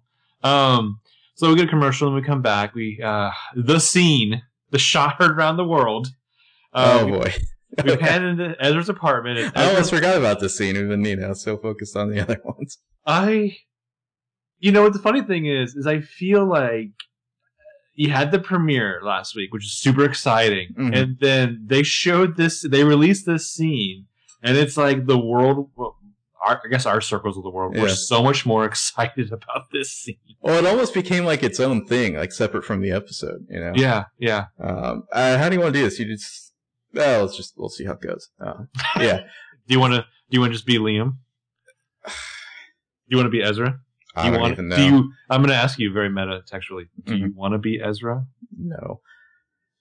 No, I don't. so, so we're in Ezra's apartment, though. Yeah. Pan over to Ezra and Liam sitting across from each other. They've got notebooks and pens in hand. They're going over the manuscript, and here we go. Liam says, and there's a problem with this backstory. I just noticed it the last time through. Oh, uh, what, what, what sort of problem? And Liam kind of looks up to savor this, looking directly at Ezra, and says, the predatory nature of his actions. And we get this nice low-angle shot of Ezra here, like, trying to, like, trying to look, you know, like he doesn't understand. There's a there's a very like underappreciated type of acting, and that's jowl acting. yeah, like weaselly jowl acting. Yeah, Ezra's like, you think he comes across as predatory? I understand the impulse, the Lolita myth, not the Nabokov original, but the whole older man, inappropriately young girl idea that's been trashed by lesser writers. Damn, he's not only is Liam hitting Ezra right in the face with the predator label, he's shitting on his writing too. Yeah, it's like yeah. double whammy. Well, his shoulders scrunched up, tight to his head, oozing defensiveness. He like fake chuckles, looks down again. He's like, "Well, uh, we can't all be Nabokov." To put it mildly, some of us can't even imagine to, imagine to be Nicholas Sparks or uh, Joanne Funke or Joe jo Funke or Ivy Dunbar. Yeah, yeah. Liam says, "Well, at least Sparks understands what a reader can tolerate and what makes her skin crawl." Are Are we looking at the same pages here? Because they aren't that far apart in age, so I'm having a little trouble seeing what you're seeing. That's because you're he's you're a hero. You're invested in justifying his actions. You're too close to see him as he really is. Oh, he's just killing it right now. This is so perfect and meta. Yeah, yeah. And he takes his glass off to get real, and he says, "Listen, I'm just being frank here. If if I can't be frank, I can't help you." I just want Ezra to tell him, or Liam to tell Ezra, "You're not a bad guy. You're just too romantic, and you're not at all woke." Also, um, you, you are a bad guy. Yeah. Ezra, like, gingerly sets his pen down and notepad, folds his arms like this is his burden to maintain a, a polite tone. He's just like, we all want the best book. Exactly. And right now, there's this friction between your chapters and Aria's. Friction? Look, neither of us wants Aria to look foolish, right? Like she let herself get talked into something she didn't want. You mean Aria's character. You mean Ari's character? Uh, yeah, very pained voice from Ezra there. This is just beautiful. I mean, to me, it, like... Well, it's it's not just pain. It's also, like, through gritted teeth. Because mm-hmm. he's finally, I think, sussed out where Liam's really coming from. Well, and I saw some people who were like, oh, I wish this wasn't coming from, like, the jilted ex because there's baggage and whatever. To me, it just doesn't even matter. Nobody has ever called out Ezra like this. And the, the punches are completely landing. Yeah. Like, Ezra, whether or not Ezra wants to admit it, like, there is no denying the, the the subtext here that Liam's throwing at him, and he has no defense for it at all. Right. Uh, also, the lighting in the scene is great. Like, it's, Ezra is almost always kind of, like, in shadow, and a lot of the shots of Liam are kind of, like, light on his face. I mean, it's like, could it's, not be communicating more who's the asshole. But it's also, with the way the sun comes in, it's very naturalistic. Mm-hmm. It's very much in the real world. Um, yeah. Yeah, so Liam says, yeah, her character. I'm here to protect this book, and that means protecting the authors. Both of them. Protect them from what? A loss of perspective, poor judgment, avoidable bad choices. Well, when he when he does a lost perspective, he like his hand is out, like like gesturing to Ezra. Loss mm-hmm. of perspective, and Ezra's like, "That's a big responsibility." And I take it very seriously. Yes, I can see that. And then Liam puts his glasses back on. Ezra picks the notepad back up. I mean, that was just fucking glorious. Ezra's like, I'm going to go buy a bunch of fucking knives. I'm going to put them in a punching bag, and I'm going to push you onto them. I mean, Liam is, he's right on every level. Like, yeah. Not only are you a predator, Ezra, not only is your book a cliche Lolita thing, like, even the what he's talking about, like, protecting Aria, like, th- there is the level here of, like, we're supposed to promote this book when one of the authors is the other's high school teacher and seduced her, you know? Like, Like, on every level, he's completely right. Like, I would, I really love if this storyline ended where, like, Ezra had to get his name taken off the book for P R purposes. They're like, sorry, we, we we can't put your name on this. Ari's going to have to, like, own it and oh, promote it by herself. That'd be so goddamn perfect for I know. her to steal the story from him. And not steal, because it implies that she doesn't deserve it. But she like, wrote plenty of it. Yeah, she wrote plenty of it. She literally brings a dead girl to life in it. Whereas he was trying to even steal the memory of her dead friend from her when the show first began. It's just, yeah, it's...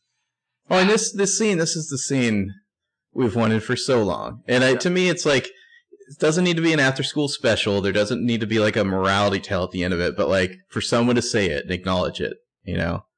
This is basically, like, the time when finally P L L can tell you who Jon Snow's mother is.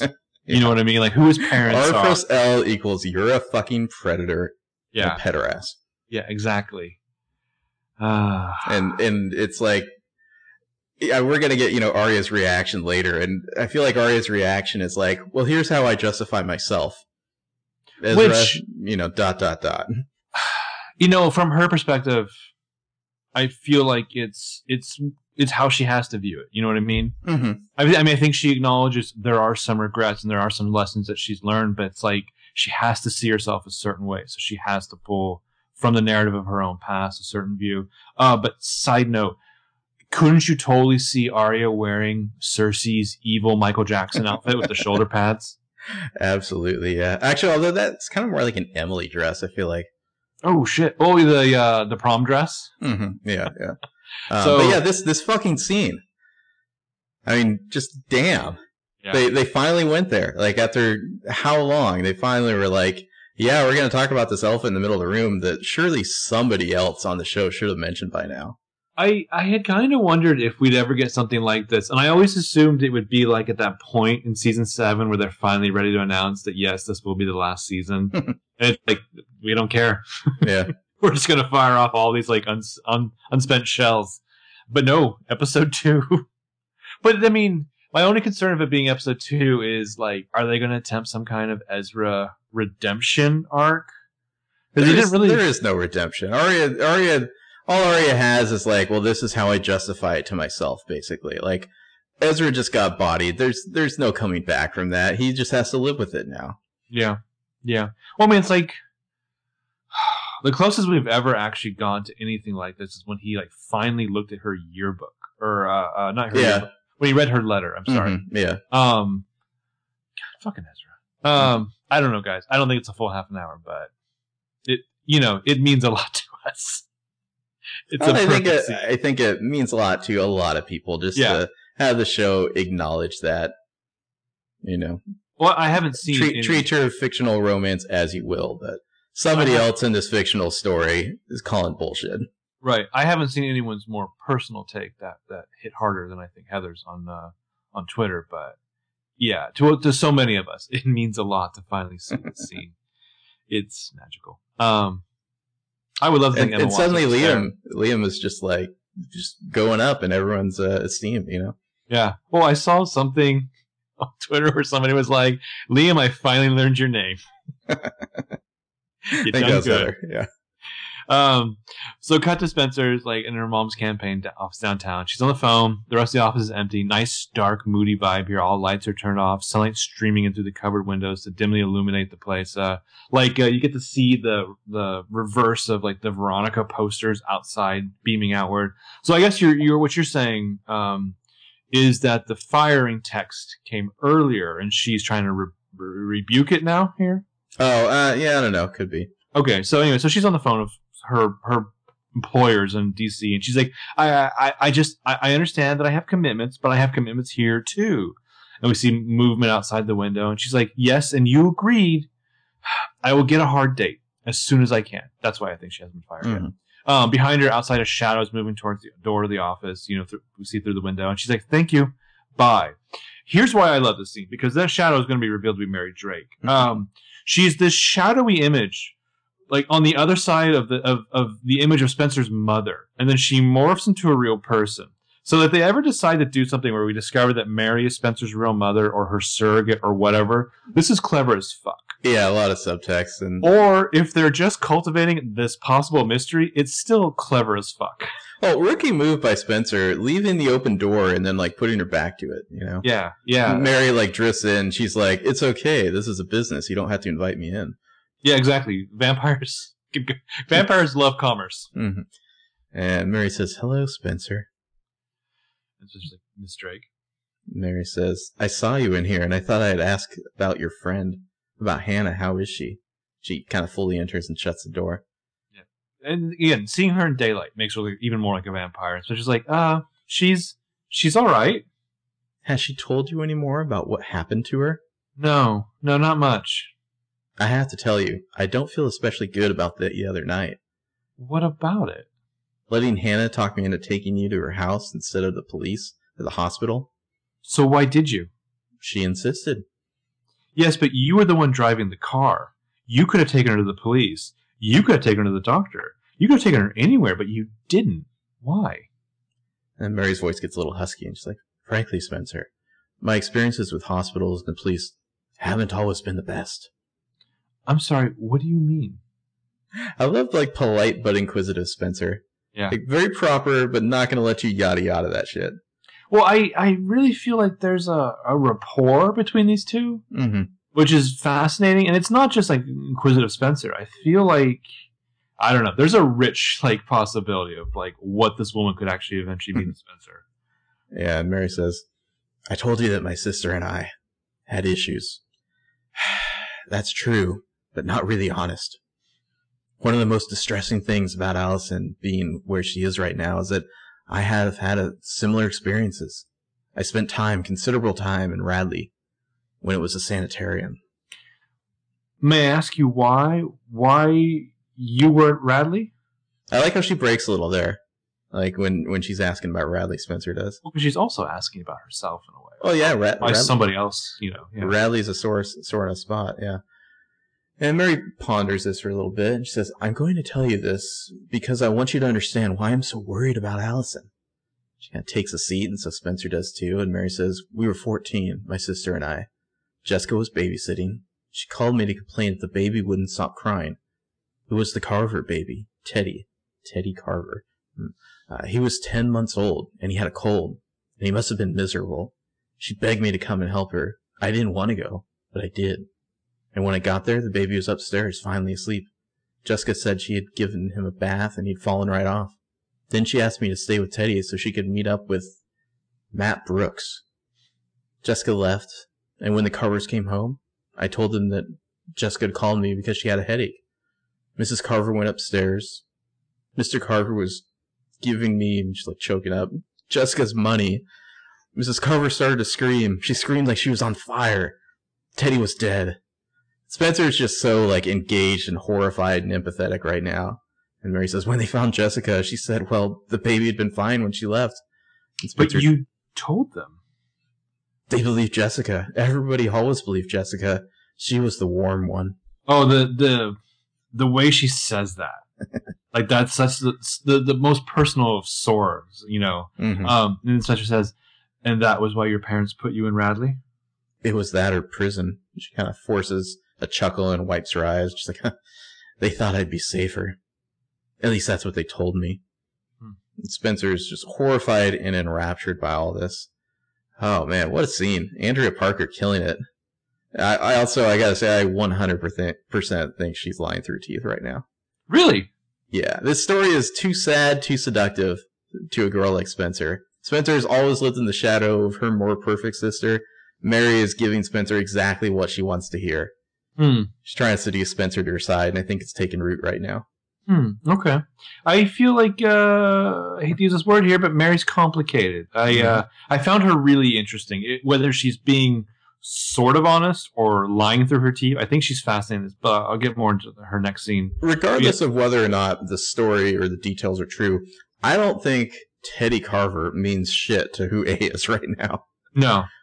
Or no. or Matt Brooks. Like the way she was the way she said those names, she was pausing like she's just remembering the way you'd remember like some name of a friend you have and you're like, you know, twelve or whatever. Yeah. We've all known a Matt Brooks. Mm-hmm. We've all grown out of a Matt Brooks. Uh, so cut to Aria at Ezra's place. She's wearing that shower curtain again. And she's like, are you sure? And she comes to sit on the couch next to Ezra, who's like rubbing his face like he just went through a tumultuous ordeal. Like his ego just got punched. And she's like, Liam could be really passionate about writing. I wonder if Liam is that guy from liberal arts who like trashes Twilight. Like maybe that's exactly who Liam is. Uh, like maybe that's like... Uh, uh, Aria, like their first their first night together, Aria's like, I like talking during sex. And he's just like, Bella was a Mary Sue. And she's just like, keep going. Um, no, Ezra's, Ezra's like, what I got wasn't criticism. It was anger. Anger like, at what? At me. Well, he's holding up his hands like, what are you going to do? I don't know why he's mad at me. The thing is, I'm sitting here doing it. Yeah. No one can see. Uh, he's like, and I promise to keep my side clean. But if every note session is going to be a ten-round bout, I, I don't know what's going to be left of this book or of any of us. And Aria's just like, I don't understand. Like, this perplexes her. Why might my ex be unhappy with the guy I clearly cheated on him with? I don't understand what's going on right now. Yeah. Aria, what does Liam really know about you and me?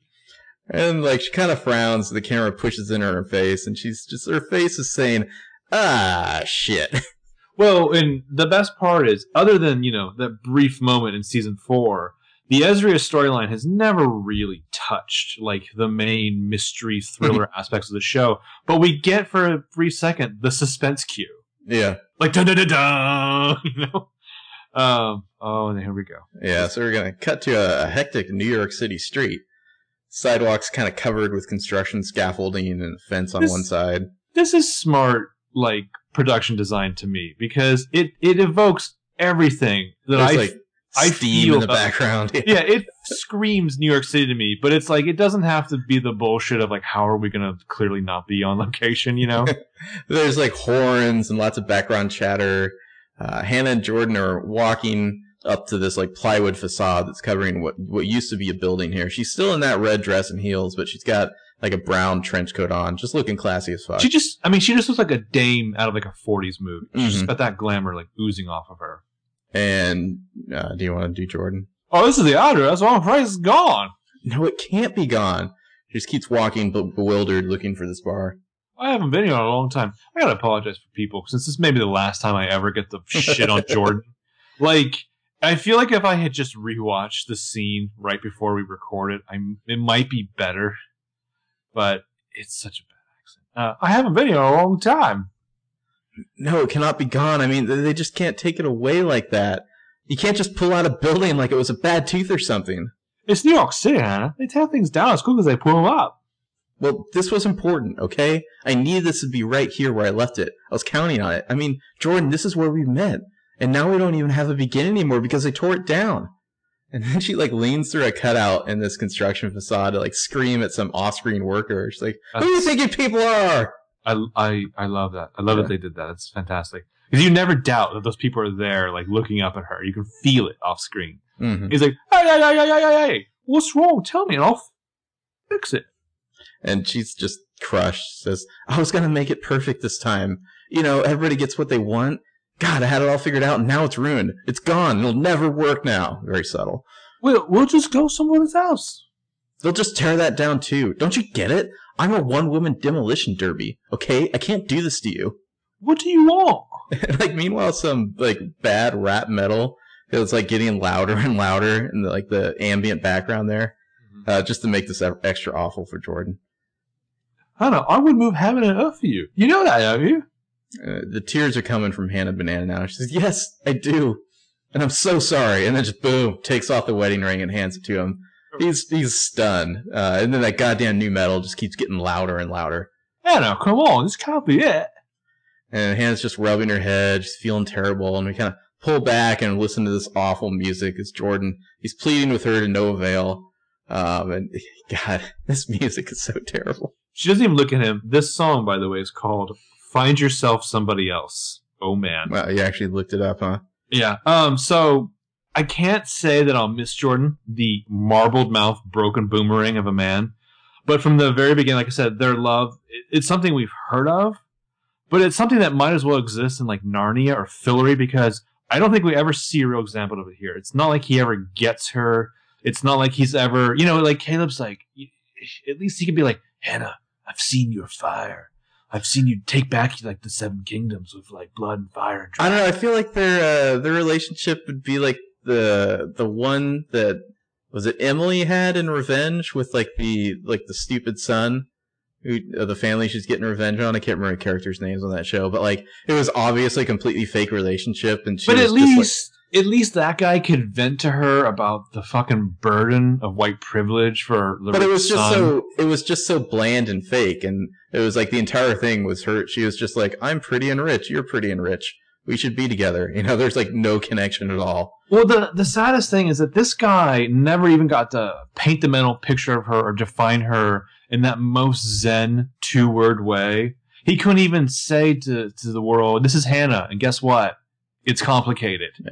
You know, well, that well, said, think, he sorry, looks like he probably showers at least once in a twenty-four hour period. Yeah, take that. Uh, I, I I think the subtext here is pretty obvious. So, like, she got kidnapped again. Hanna is just th- trying to throw everything into, like, recreating her New York life, their New York romance. Mm. Like, she wanted nothing to do with Rosewood. She hasn't really processed what happened to her. So, like, when her plan hits a snag, the bar's gone. It's just like, boom, your New York life never existed. And, like, it's over. And she has to, like, paint herself as destructive and break it off with Jordan immediately because she's basically internalizing everything now. Well, and and... and... It's it's a very understandable way that Hanna processes things. I mean, after after the dollhouse, you know, she was all about rebuilding her landscape or taking control of that again. Mm-hmm. And it's essentially the same thing in a different way. Um, so so long, Jordan. Yeah. Hope we never see you again. Mm-hmm.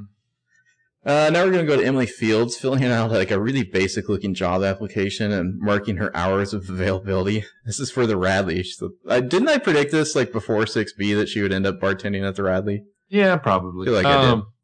I'm shocked that she's going to work Sunday nights. not not Tuesday night. She needs to watch P L L. That that bevy of uh, hot tips on Sunday nights at the Radley. I still think she would kill as a bartender. She would make so much money. Is this the bar to work at, though? Probably not. No, this isn't. This isn't really where she racks it up. But I'm, I'm sure she'd do fine. I mean, I'm... insert joke about her leaving her job after a half hour. But you know, I was gonna say she's never actually worked a full hour. uh, except, but... except, except that one night where I think she had to clean every like smudgy piece of scummy dirt in the brew, and then Paige walks in looking fantastic in her dress. They go on a date, and Emily's just like, God damn it! Yeah, so uh, she's filling out the application here, and then we happen to see behind her like a dark figure lurking in the background, and Emily turns around just in time to see that, oh, it's Mary Drake, like wandering around the lobby, just like looking around curiously, like she's checking the place out, because this used to be her home. Yep. And Emily looks away like, oh, fuck, she's here, you know? Uh, then Mary continues to wander around, so eventually Emily like kind of gathers her courage and comes over to her, and she's like, Miss Drake, Emily Fields. Like, the Tulpa vibes are so strong here. Um, imagine if the theory were true, and this is just Spencer introducing herself to Mary as Emily Fields. There would be... And Mary's just like, okay. There would be more great shots of characters just, like, staring confusedly at the liars. Mm-hmm. I have a I have a rough idea, by the way, world, for a uh, uh, like a Cards Against Humanity type P L L game where, I mean, first of all, Cards Against Huma- Humanity P L L like add-on would be fantastic, but I feel like it'd be like a facial reaction card game where it's like, I think Aria would win that. But like, so like, say I'm the I'm the the dealer or whatever the cards are, and like the card I'm playing is like Femicide Rising, and then everyone just slides over like their their facial reaction shot from one of the liars or one of the cast, and I have to pick the winner. Mm, that sounds like fun. Yeah. Uh, so what is Emily saying here? Emily says, "I was at Spencer's when he dropped off Hanna," and Mary's like, "Emily, yes," and she's acting like she's only vaguely familiar with this name here. Although obviously she knows who she is. And Emily's like, "Are you staying here now?" And he says, "No, I was just thinking about this place today and wondering what it looks like now." And Emily is kind of sensing some pained emotion, so she immediately goes into like her carrying Emily mode, like, "Oh, do you want to sit down?" And Mary's like, "Yes, I think I would." And then she just stands there until Emily basically is just like, uh, all right, and like leads her over to a chair. Yeah, so Mary says, "I saw they kept the big gates out in front." And Emily's like, "Yeah, they did." And Mary says, "At night, boys from town used to rattle sticks on the bars. Somebody would dare them to go to the nut house after midnight." So Mary either assumes Spencer has like told all the liars that she was in Radley, or she knows she's talking to Spencer. Yeah. Or she just, you know, um, I hate to go all Jason, but like, mm. man, this fucking town. Everybody town. knows everything. Yeah. Things never change in this town. I'm going to run my hands through my hair more than K-Stew's ever done in her entire career. Um, yeah, so Emily's like, "I thought it was pretty frightening during the day." And Mary's like, "It was." You know, weird glance from, from Emily there. Uh, Mary's like, "But sometimes you find tenderness in the last place you'd expect." And that's really... Hmm. I was going to say, Mary is like not shy about laying the creep on. It's like no. she's she's having fun just like being like creepy and like disturbing to Emily. Yeah, she says, "And that's really all any of us need to survive is a little tenderness at the right moment." And so I, th- like, I think she's playing Emily here. She's Emily's being way like, too emotional with essentially a stranger. It's like she knows how Emily's going to respond to a sob story. Uh, you know, it, she's laying the same thing on on Emily essentially that she laid on Spencer, just in the different uh, wheelhouse. Uh, as somebody's pointed out, it's kind of creepy because she hasn't interacted with Aria yet, and we should all be terrified mm-hmm. of that interaction. Well, no, what I'm saying is with Spencer, she went with like, "Let me tell you about my horrible sister." You, you know, something you can relate to, like not being the good sister. And then with Emily, she's like, "Let me just put myself out there emotionally and and beg for tenderness, and because I know that you're you are the person who will, you know, try to take care of somebody who seems like they're hurt." Mm-hmm. I mean, you can just imagine if she runs into Aria. Mm-hmm. Is it just the two of them staring at each other for a moment, and then and then Mary just pulls a revolver out and shoots Aria, or tries to shoot Aria, but Aria got there first. Well, she shoots Aria. That mirror cracks, and we realize that Aria was actually behind her the whole time. Two kinds of twins in this world, Mary. Those with loaded guns and those who draw and, faster. And then Cacophony Montgomery shows mm-hmm. up. um, so Emily, of course, is like, "Let me make this about Allison real quick." Uh, she's like, "I went to visit Allie this morning." And Mary says, "How is she?" Emily says, "They wouldn't let me in to see her." And Mary's like, "Who would let you in?" Emily says, "Elliot or uh, Doctor Rollins." And Mary's like, "He doesn't want me to see her either." "But you've been talking to him about her, right? Over the phone uh, once." And Emily's like, "Are you satisfied with how he's been taking care of her?" "Oh, yes, I suppose. Overall. I mean, he's very professional." You can tell there's like a well, the, slight course correction. The way she says it, she's like, "Oh, yes, I suppose. Overall. I mean, it's very professional." Wait, it's it's just like course correcting over course correcting. Yeah. Emily's nodding. She's like, "Yeah." And Mary's like, "But it does take some getting used to him being her new husband and doctor." And then like she does the Aria like over the shoulder check, leans in, and she's like, "I'm the one that took Allie to Welby, and I can't help but wonder if I did the right thing." And Mary says, "You wanted to help." And Emily says, "Yeah, but I don't know if I did. You're Allie's aunt. I mean, maybe if you talk to somebody at the sanitarium." And Mary says, "I don't know, Emily. That would be like challenging Doctor Rollins." And Emily says, "Yeah, I understand." And Mary says, "Perhaps you and I can go to the sanitarium together." This is, of course, exactly what Emily wanted. Congratulations, Emily. You just got played. But I mean... You know, uh, if there's any any kernel of truth in in Mary's stories in this episode, and there may very well not be, but it's P L L, so I always assume now that even the villains have a story and at some point even a redemption. Um, if you take some of what, what Mary says at face value, this has to be so surreal for her, because we know that the patients at Radley were essentially like fucking tortured. Well, I'm not saying she's one hundred percent lying. I'm saying she is one hundred percent manipulating right now. Yeah, and but yeah, using using her pain to to lay a different kind of blanket over each of the girls. But like, like what what ex- what did Emily want the most at the start of the scene? She wanted to find Mary Drake and get Mary Drake to help her go see Emma to go see Allie. And then, boom, oh, look, look what just happened. How convenient. Yeah. Well, it makes it even more perfect. It's the exact thing Spencer didn't want. But mm-hmm. uh, here she is, you know, in this, like, source of, like, pain and torment and neglect. They've turned it into a fucking hotel. And the kind of hotel that only exists on T V, because hotels in the real world don't exactly look like this, with beautiful girls filling out job applications for bartending jobs that they'll probably never really stick around for. Yeah, so then we're going to go back to Lucas's loft. Lucas is here, he's pacing, he's talking to Hanna. He says, look, I feel bad about how we left things today. And he comes to sit across from her. This is when I noticed that Lucas has, like, a windbreaker blazer on. Like, some sort of weird situation there with, like, his, like, sleeves are pulled up on the side. It's like a six-year-old man dressed him, and he's trying to make it work. It, here's Lucas's best possible destiny. That he could get reincarnated as, like, nineteen eighties Andrew McCarthy. Well, Hanna is still killing it in the red dress right now. I kind of wonder what Lucas thought, like, when she opened the door. Yeah. Well, he like, he's he's really doing a, a you know masterful job of not staring at her cleavage the whole time. I don't know if you remember the episode of Community where like uh, Jeff was on pills that like turned off his uh his like c- control of his own ego, and his like swag was fully turned on. I don't know. And then the the dean sees him for the first time in uh, Aviators, and he like. Falls to the ground orgasming. That's Lucas in the hallway. Well, you just know there's like a porn movie playing in Lucas's head during this whole scene. More so than usual. Mm-hmm. He's, he's, in his porn dollhouse of a brain. He says, if we don't work on this project, it'll be another project together. It'll be another one. And Hannah's like, can I borrow your pen? He's like, my pen? Bow, chicka, bow, bow. And she picks up the stack of papers and says, just sign these papers, partner. You're right. I want this. And he pulls out a pen, like, not believing his lucky day, and she says, and right now, I want this more than anything else. God, this really reads like a porno. Yeah. Um, it's like Lucas's script. Yeah, his sticky page script for a porno.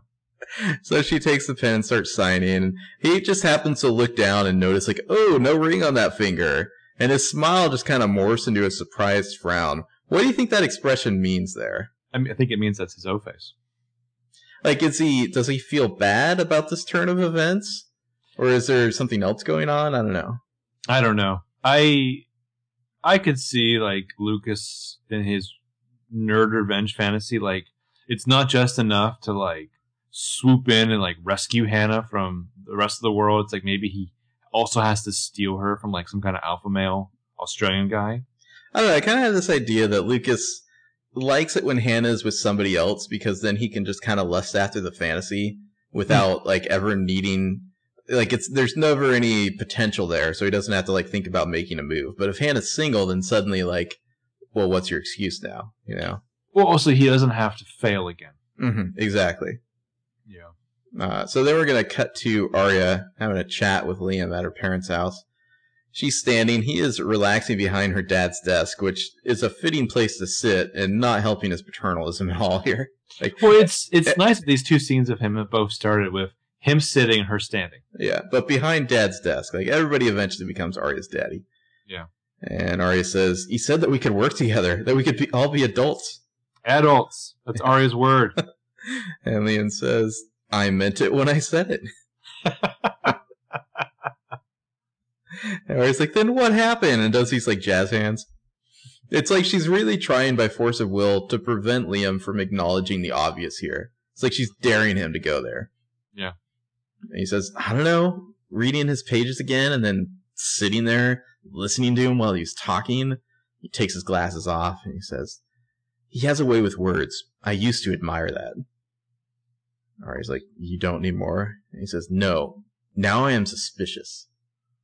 Aria says, "Oh, what?" And he stands and he comes around the desk and he says, "It was a lot of unconnected things. They didn't want to connect, and then they clicked together on their own.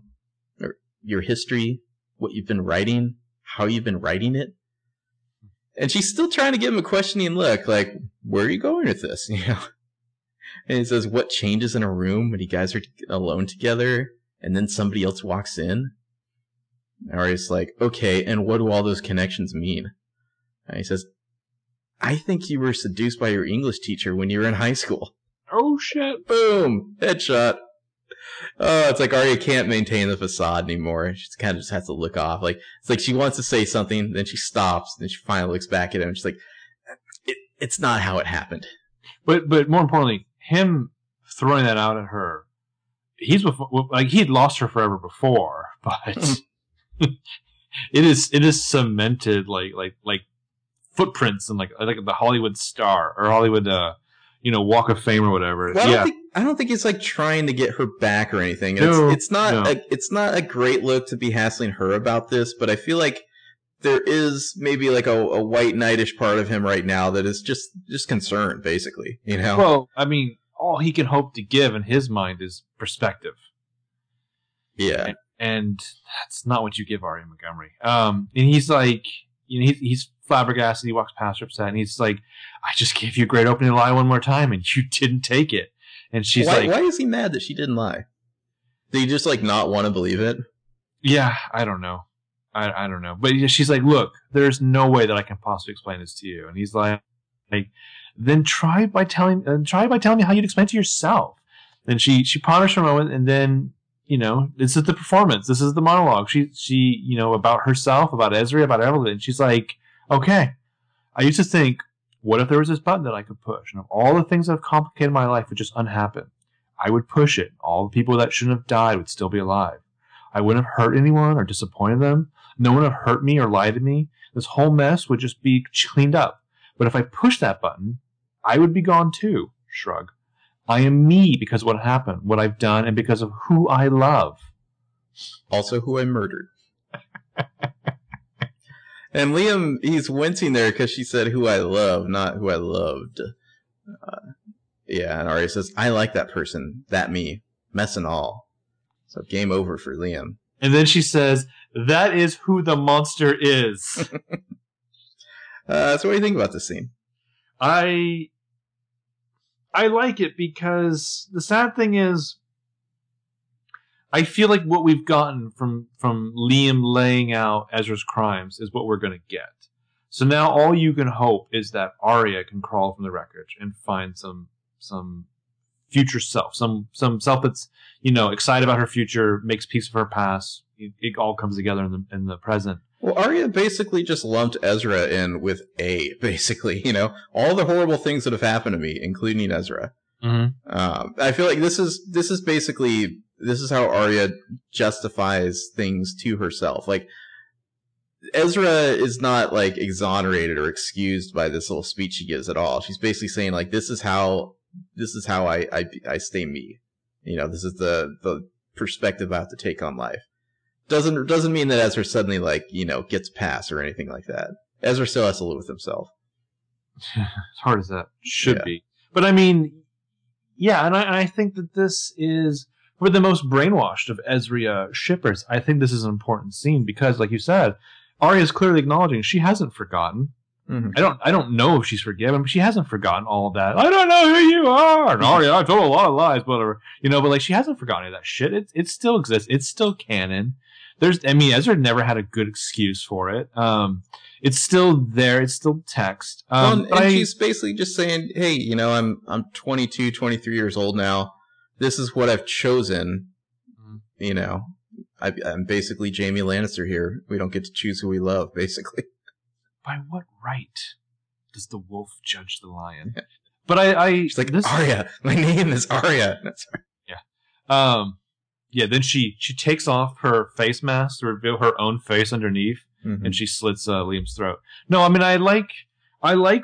This is a weird statement. I like when Aria speaks in monologues because oh, yeah. then Aria gets real. Like the bouquet of words that she chooses. And I love it this scene because she she pauses, like she's chosen these words carefully, but also at the same time, I feel like she's been wrestling with some version of that paragraph for years. Oh yeah, she's been writing this in her head for a long time, probably. Yeah, I mean, maybe maybe she'll live long enough to to escape the shadow of what Ezra's meant to her. Maybe she'll die trying. Sorry, that's me doing Orson Welles. Um, yeah, I, I really like this scene. I mean, because I, ultimately, it's like I don't care about Ezra. You know, I don't, I don't care that Ezra finds redemption. I mean, also, if Ezra got locked up, that'd be great. But really, well, this it, episode, this shit happened, and now I have to worry about Aria. You know what I mean? This episode is like we're finally going to point out how much of a scumbag Ezra is, and we're going to show how Aria has like processed her teenage years and, and how she deals with it now. We're we're not looking at all about like how Ezra is like redeemed or, you know, it's like there's no excuse for him in this episode. Right. He's exactly who he is. Like there was no defending those punches Liam was landing. Yeah, and it's it's not it's almost not worth it for for someone to hold up a mirror for Ezra and for him to learn. It's that hopefully in this process, like, you know, the young men and the young women in the audience will understand something, you know. Um So, yeah, I mean, Liam's short time on the show had value. Certainly, uh, he's Jordan seemingly still going to be around, right? Yeah, I mean, I don't, I don't, I don't think that you would want to get rid of uh, this rich dynamic between him he's and Ezra. Gotta run home to his phone and just be like, Emma, you want to hear some shit? Sounds like a right bad end. You got to ditch that girl. Hmm. So we're going to cut to Allie lying in bed. She's like blotchy and sweaty, looks downright sickly. Uh, I mean, who knows what these drugs are doing to her? Yeah. And she's kind of slowly opening her eyes. There's this kind of cool P O V shot of Emily coming into focus, kind of looking sadly at Allie. This would uh, normally be like the creep shot. But it's yeah, not. it's uh, it's dark in here, seemingly at night. Um, we see. I like mean. The- I would say, like, visually, this is the shot that I would I would expect you to see when it's like, this is somebody wearing an Emily mask. You know what I mean? Or it'd be like Mary Drake, yeah. Yeah, yeah. Um, so, yeah, it's night. There's a, we see the nurses in the background, and then Mary Drake is uh, in the background as well. Living shadow. Mm-hmm. And Allie says, Emily, you were supposed to wake me up. Emily says, it took me longer to get here than I thought it would. Allie tries to raise her hands, but she's still, like, restrained to the bed. Allie says, I can't move. I think something's wrong with me. And Emily comes over to sit next to her. Emily says, you're in the hospital. And Allie says, we're going to miss our flight. And Emily says, we'll take the next one. Uh, Amazon shippers wanted me to know that this is a reference to the trip to Paris that mm-hmm. they were theoretically planned and will one day take together again. Mm-hmm. Hashtag endgame. Uh, yeah, I'm sure there's a future episode of P L L called We'll Always Have Paris. Mm-hmm. That'll be the episode where, unfortunately, like Allie dies or something. What if the last episode of the show is just Endgame? Oh shit, that Endgame. Would be brilliant! Oh my god, that'd be so good. That would be so mm. good. Well, because it would be like, oh wow, yeah, yeah. It worked on so many levels. Um, yeah. So she's like, Allie, you called me last night, and I was like, did I? And Emily's like, yeah, and you sounded scared, like you wanted help. And I was like, this is a scary place. There's this lady that cries all night. And I kept thinking of that with uh, Aria referencing the train that would stop in whatever yeah. sketchy part of Boston. And the, the woman crying in the dark, and then she realized it was herself. Well, I think that's why Emily looks away sadly here, because that lady crying all night is Allie. Um, yeah. I really wanted Allie suddenly to just be like, I'm just being weird. But yeah, Allie says, am I in Radley? And Lee's like, no, no, you're just in a different mental hospital. Uh, and Allie sighs and says, well, that's good. I was worried for a minute. And then Mary slowly drifts forward here. How did Emily, like, not prep Allie for this? Like, you know this is going to freak Allie shit out, you know, when she sees Mary Drake, like, loom over her. Because because there is a selfishness to Emily's concern. Yeah. I'm not saying it's not, that it's not t- there's no selfless aspect of her, because she is very much a caregiver. She does put other people first. But at times, especially with Alison, there is a selfishness because she was so purposely deprived of real affection from this girl. And now she like, craves it. Like I said, at times it's almost like, like Alison's a drug that she mm-hmm. needs to have to complete some part of herself. But um, Oh, I, I totally lost what my thought was going to be. Sorry. But anyway, so I, I love that, that, you know, all roads lead back to Radley. I love that, especially this episode, we talked about Radley and, like, the metaphorical Radley that you can end up in at times, how you view yourself, you put yourself there. And Allison brings that up because really, like, they're standing in the shadow of these two mental hospitals. And, I mean, I don't know. I feel like there's a... I would not be shocked there's, like, a redemptive road for Mary Drake at some point. You know what I mean? I think that's what they want you to think.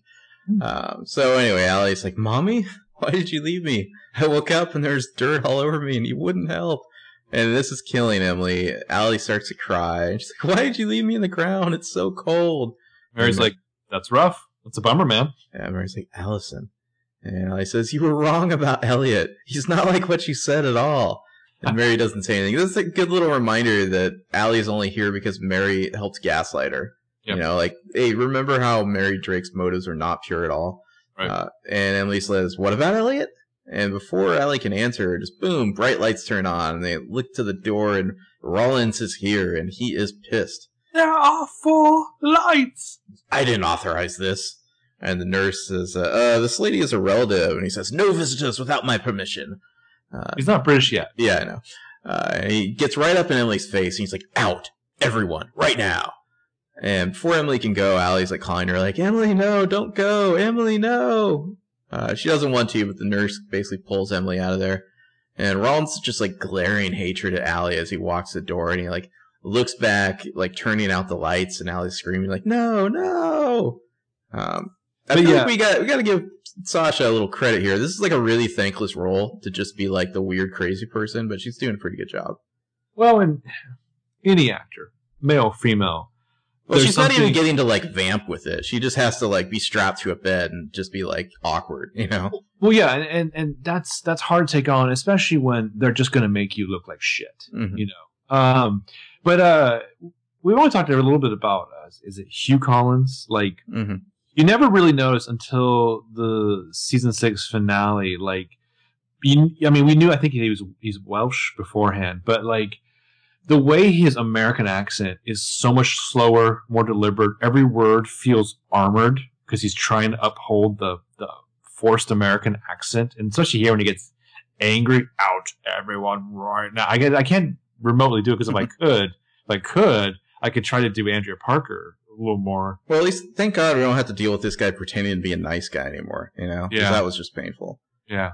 Um, so, yeah, after commercial... Rollins kind of joins Emily in the hallway of the uh, Welby facility here. He's very pissy. Emily's pretty mad herself. She's like, what happened to her? She wasn't like that when she came here. And Rollins just ignores her completely and looks over at Mary. And he's like, Miss Drake, I'd like a word with you.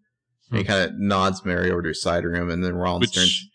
Which she did to Spencer earlier. Yeah. Rollins turns to the nurse, and he says, no one's to come in. And he walks right past Emily like a total dick. And now Emily's, like, suspicious as hell. Like, what the fuck is going on here? Uh, so we go inside this meeting room. Rollins closes the blinds, and, and he switches to his British accent. You're not supposed to be here. I've been calling you for two days. So they're kind of, like, whisper-shouting at each other right now. And outside, Emily kind of walks closer, trying to listen in. All we hear is, like, this indistinct shouting. We can see their silhouettes through the frosted glass. Rollins seems very aggressive and threatening. Like, just so- his body, you know, motion. I mean, just because of the frosted glass and the silhouette, did you did you not think of that scene in the hair salon yet again? Um, and the question of who was meeting with Mona that day, but uh, who the fuck was meeting with Mona? But it's it's it's an, again the return of an interesting visual motif for Mary. She is this strangely amorphous shadow person. But yeah, inside the room, your being here is not part of the plan. And she's like, well, that is what you're doing to that girl. You've gone too far.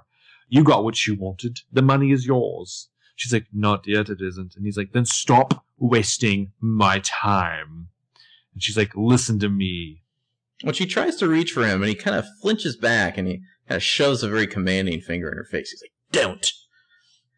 Hmm. Why is his British accent so sinister? Yeah. Well, what? what and why you, is his secret?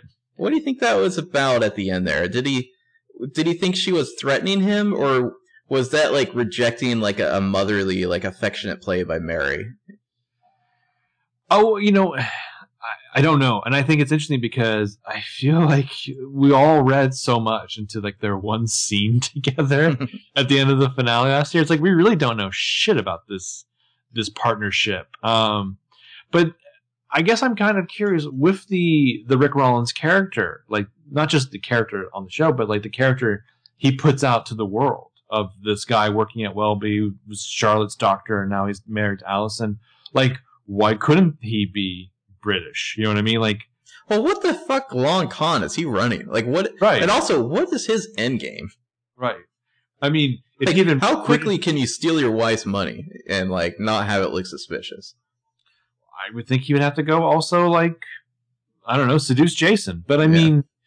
like, why is the British accent a secret? Like, from the get-go. Like, I mean, when Charlotte called Ren all those years ago, did Ren immediately turn and tell his, his brother Rick, this, like, totally hot, totally crazy blonde chick over in the States? And Ren, Rick decided he's going to use, like, this ambiguous loss as, like, his seduction trap? Well, you know, the next episode's called The Talented Mister Rollins. Uh, obviously a reference to The Talented Mister Ripley. Uh, which is, uh, if I'm not mistaken, about basically a, uh, what do they call those guys? Con men, I guess?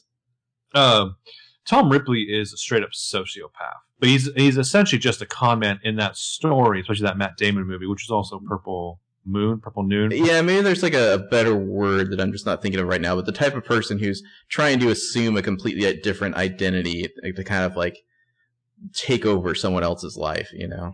Identity theft. Mm-hmm. But um, it's also interesting because Tom Ripley was created by Patricia Highsmith, who wrote Strangers on a Train, which which oh. Ken DiLaurentis was was reading, and which, of course, Aria whispered those sweet nothings into Mona's ear when they were watching.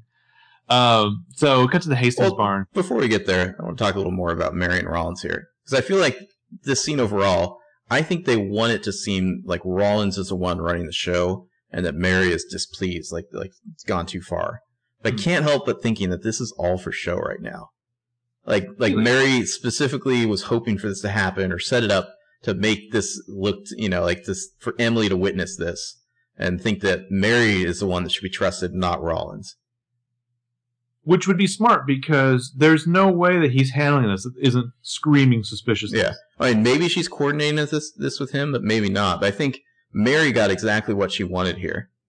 Well, I like I took a screen cap of the one of the times that Mary or when uh, Emily looks in, and like the shot of like or the, like you see Mary's like body just like leaning back mm-hmm. as he's like leaning over her. Yeah, super threatening. Yeah, yeah, it's super creepy and weird. Well, it also makes me wonder one of two things: either like they've got some bugs planted, or like they're taking orders from you know Uber A.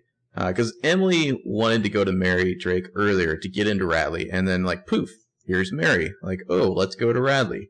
Um, or, you know, maybe uh, because Emily told Spencer this, Spencer's secret to evil, I guess she could have told Mary about it.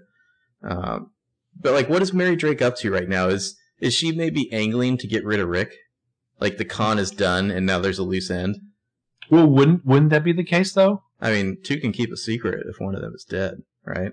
For reals. But, like, I mean, what purpose does he really serve her now? Well, and they, then they both immediately become adversaries as soon as like the con reaches this stage, right? The only person who can screw this up is us. Mm-hmm. Um, but if her game is essentially motive and revenge, or murder, money and revenge, and his is just revenge. And again, I know this is going to shock people, but on P L L, the timeline doesn't quite make sense because he's essentially in love with Charlotte and in love with Allison, or pretend to be in love with Allison at the exact same time, to get revenge for Charlotte's eventual murder. Well, and to get the money, I guess.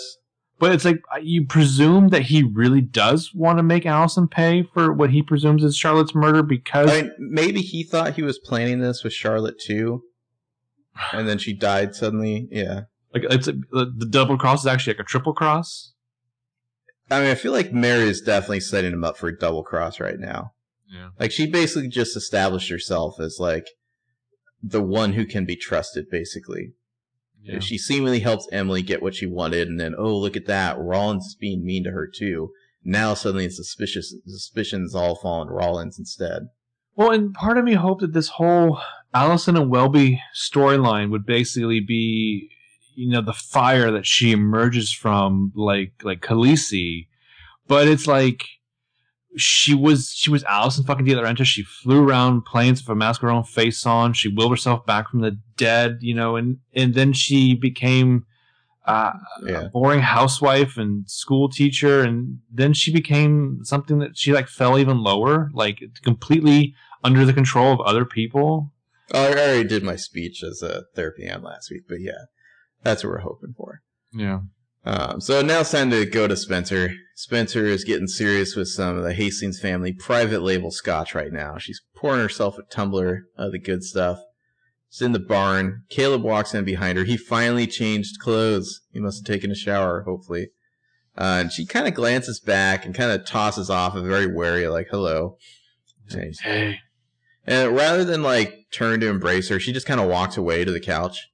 And he's kind of like walking over to the scout. She's kind of like intrigued. He's like, Dad's private stock. I was like, Dad's private stock. I think he doesn't quite notice it, but it's it's purpose. Like, she's not going to, because he would have come up and like massaged her yeah. shoulders and done that whole shit again. Yeah.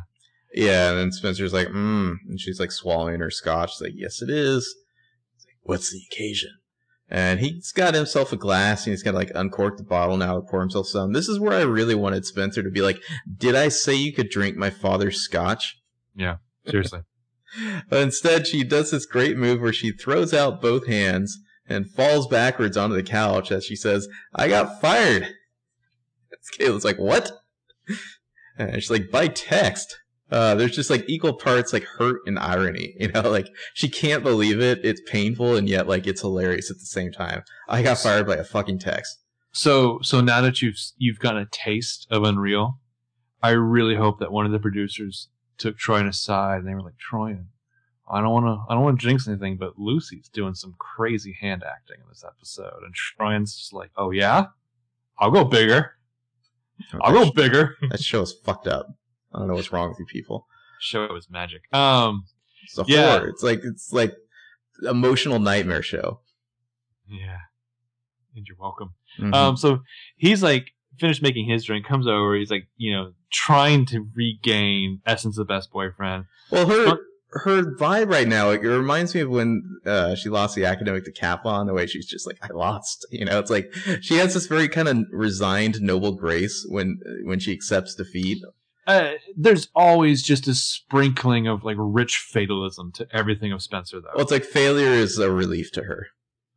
A little bit, yeah, mm-hmm. yeah. But like, it's like also, I failed. Isn't that precious? Mm-hmm. Um, yeah. So Caleb is uh, trying to earn back some essence of best boyfriend cred right now. He's got his drink. He's gonna come over, and she's like, she's reading him the text like with great relish, like she's quoting it from memory. She says, "You have abused the generosity of this organization and chosen to pursue partisan interests over the greater good." And she hands the phone to Caleb so he can read it. Uh, and Caleb's like, "Well, they're wrong." Could this all be an elaborate excuse for Spencer to stay in town because she's a?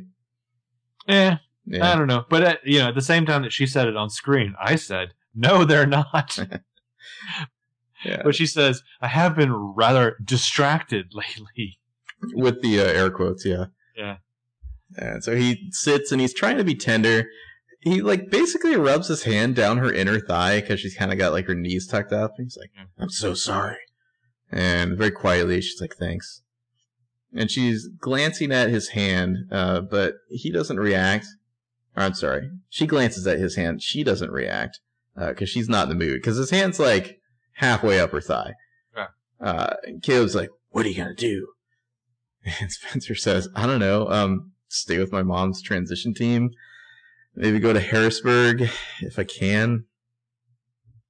Yeah, and he's like, well, what would be stopping you? You know, I think he's, like, hoping, like, dot, dot, dot, he comes up in this. Well, is he, like, suddenly trying to put a label on it? Oh, like, yeah, what the yeah. fuck? Yeah. After how shitty you've been the last forty-eight hours. Yeah, he's he's he's read up the dial mm. on the Spencer. Um, and she's like, this town has its own particular gravity. We both know that. And, you know, she drinks, watches him drink. And as he's, you know, bringing it to his lips, she's like, how's Hanna? He tries to play it cool, but like, there's a little bit of the dribble. And he has to like, wipe his mouth, catch the corner of his mouth. How did you put it here? Scotch game is sloppy. Mm-hmm. And he's like, I, I haven't talked to her. Emily said that she got a text. She was going to New York. I guess she wanted to see Jordan. And uh, Spencer is studying him like she studies fruit bowls, like they're enemies. She isn't really like looking at him, like lean forward on the couch. You know, she's slouched back. Well, there's the, the angles and the reaction shots are great here because the way he's leaned forward, she's just leaning back watching him this whole time. There's the absolute most bitter look on her face, just bitter resignation. And it's like he doesn't really he's he does he's not picking up on it at all, you know. Yeah, uh, yeah I love that the direction of this whole scene is great. Like all the all the reaction shots we get are exactly what we want, and there's like a nice amount of like silence in the pacing where it's like well, she just watches him for a while before responding. Well, and then because because she's fantastic at this, like this is her métier. She goes from. From this kind of ironic, joyful fatalism to the most vulnerable you've ever seen a person. And she's just like, I am afraid to ask you this, but I really have to. Did we make a mistake? You and I. And he studies her, tries to be chill about it. And he's like, no, no, we didn't. Whatever we did, it wasn't a mistake. It, it was real.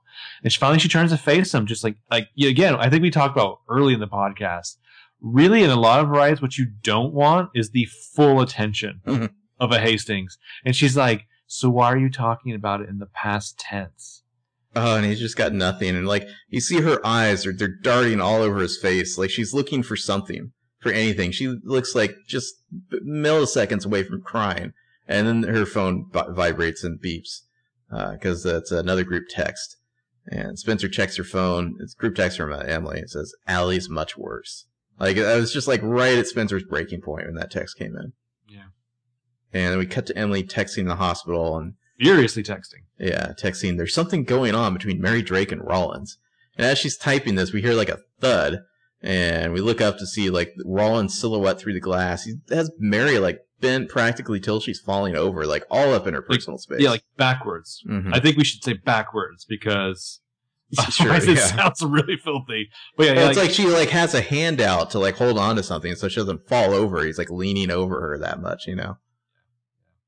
Uh, so and he's like shouting, you know, something indistinct at her. So cut to Aria typing away like a happy deranged robot on her Surface tablet. There, why does Aria always look completely insane when she's at a computer? Yeah, seriously, I don't know what it is. She just like gets this weird zen look on her face, like. Da, da, da, da, well, know. I feel like if you put a writing instrument in axis of her hands, one mm-hmm. of her inner selves, like that's the only life they ever get.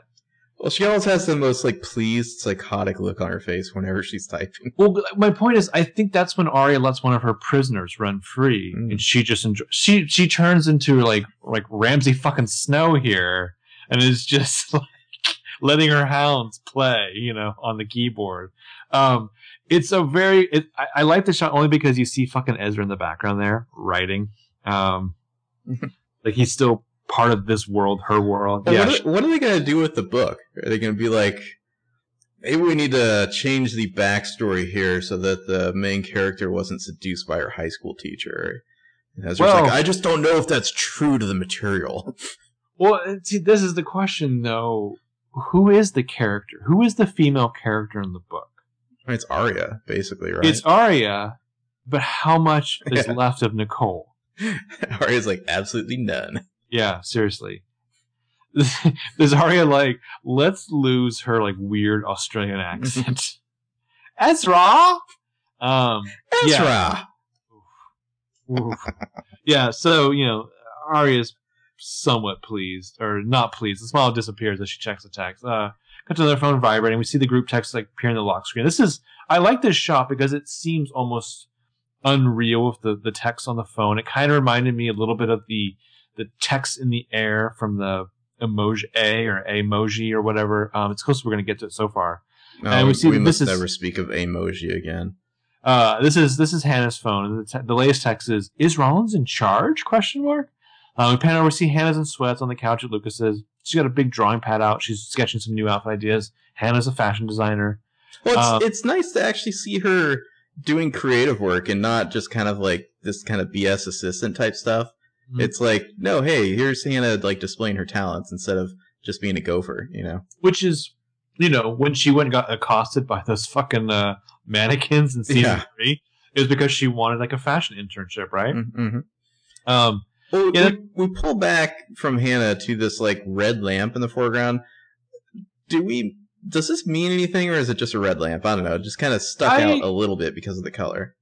I would be very curious for somebody to put a microphone in Joseph Doherty's face and ask him if he's just decided, since season six especially, that red is Hannah's color. Um, I think Aria granted, has something to say about that. Granted, she was redcoat for a scene, so mm-hmm. there's always that too. But it's, yeah, I mean, I don't know. Red Lamp too, especially makes it, it can't not make me think of like a David Lynch scene too. Yeah, like so. like she's gonna get a phone call and then get like a blue key or something, um, and then we get like essentially an A tag, maybe sort of. an A tag. We're we're back at Welby. We get this like low angle shot of a gurney being pushed down a hall, like kind of behind the front wheel, and we're like moving with it. It turns around a corner, like head into where Allie is. Um, inside, Allie's asleep, and then suddenly we see the like the mirror from a music box, like Allie's, mm-hmm. and like Allie's restless face is reflected as like music plays, and a gloved hand t- takes a cap off a syringe and injects something clear into Allie's I V. Mm-hmm. Allie just looks trash as hell right now. Uh, she's like sweaty and like just what the fuck are these chemicals doing to her body? You know? Yeah. Uh, like whatever, whatever she's being injected to make her be like both hallucinatory and like, you know, sedated constantly. That can't be good for you. Yeah. Uh, so then there's like a white flash and we cut to Allie being like rolled in that gurney down the hall. Uh, she's waking up and looking around kind of confused. And there's like this weird kind of crazy like circus fairy wheel, Ferris wheel music playing. It's called the Merry Widow Waltz. Mm. And Allie kind of, she looks forward and gasps because she sees up ahead like the doors part, uh, like hospital doors, but behind it is like nothing but blinding bright light. Mm. Uh, and she's kind of panicking and starts to pass out again as the light overtakes her. And we like, don't fade... go into the light, Allison. Yeah, fade to white. I mean, I. I guess this is like Uber A taking her somewhere. I mean, I don't she, know. I was like, oh shit, is she about to get electroshock? Well, it, it would seem like if this was Rollins, it would just show us if it was Rollins. It's not like we haven't seen Rollins like do fucked up things to her, you know? Right. Um, I don't know. So she's being taken somewhere. Maybe it is Rollins and they're just being coy about it. Like, I, they definitely want us to think Rollins is Uber A right now.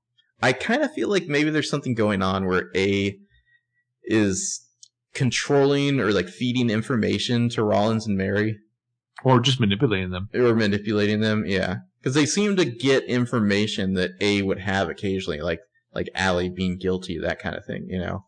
I just don't think you can ascertain who potentially killed Charlotte by voting on it. So I would agree with that, yes. Uh, I and and you know, Rollins and Mary are two. Too obvious for either one of them or them together to like equal up to Uber A. Well, they so, seem to be reacting to information that they would have gotten from A, mm-hmm. but they don't seem to be acting like A, I guess. Yeah. Like they seem to be somewhat out of the loop. It's like they have little morsels of information, but not they, they don't have like A's omniscience. Yeah. They have no adrenalized hyperreality, that's for fucking sure. Sure, sure, sure. So that was Bedlam. Huh? Good episode, good title. Yeah, British Nuthouse. Mm. Uh, next week's episode, as I pull it up, is The Talented Mister Rollins, yeah. which is written by Janelle Lennon and directed by Zetna Fuentes. Mm. Couple, uh, couple of regulars on the show. T L O veterans. Mm-hmm. I, again, I, you know, I was, th- was thinking, do you remember for like five seconds there, Aronofsky was going to direct an episode of Lost? I really mm-hmm. hope that they could rope in David Lynch for an episode of P L L before it goes away. I don't know. That might be like two on the nose, you know? Maybe. Maybe. Well, it would be kind of like when, uh, what was that show of Jessica Alba? James, the James Cameron show, uh, Dark oh, Angel. Dark Angel.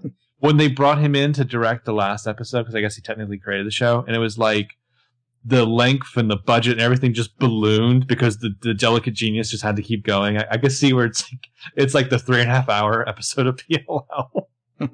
That scares the shit out of you.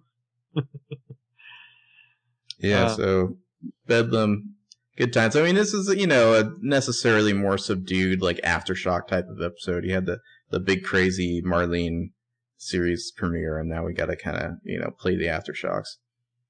Well, in this, I, I'm I'm just enjoying all the steps, all the motions of a final season of P L L, because I think it's, you know, it's like watching, from a writer standpoint, it's like, you know, watching your... Uh, the players on your team, and this is this is the batting order, you mm-hmm. know what I mean? And like you start to notice like the slots that Joseph Doherty takes, I think. Um like, you know, he's doing a seven eleven, and I think that's that's going to be interesting. And then he'll do one of the ones like right before the end, you know. Um, and and of course Janelle Lennon, who's like the Wrath of Khan. The I Wrath mean, of Khan. Yeah. I just I want to hand her some kind of trophy.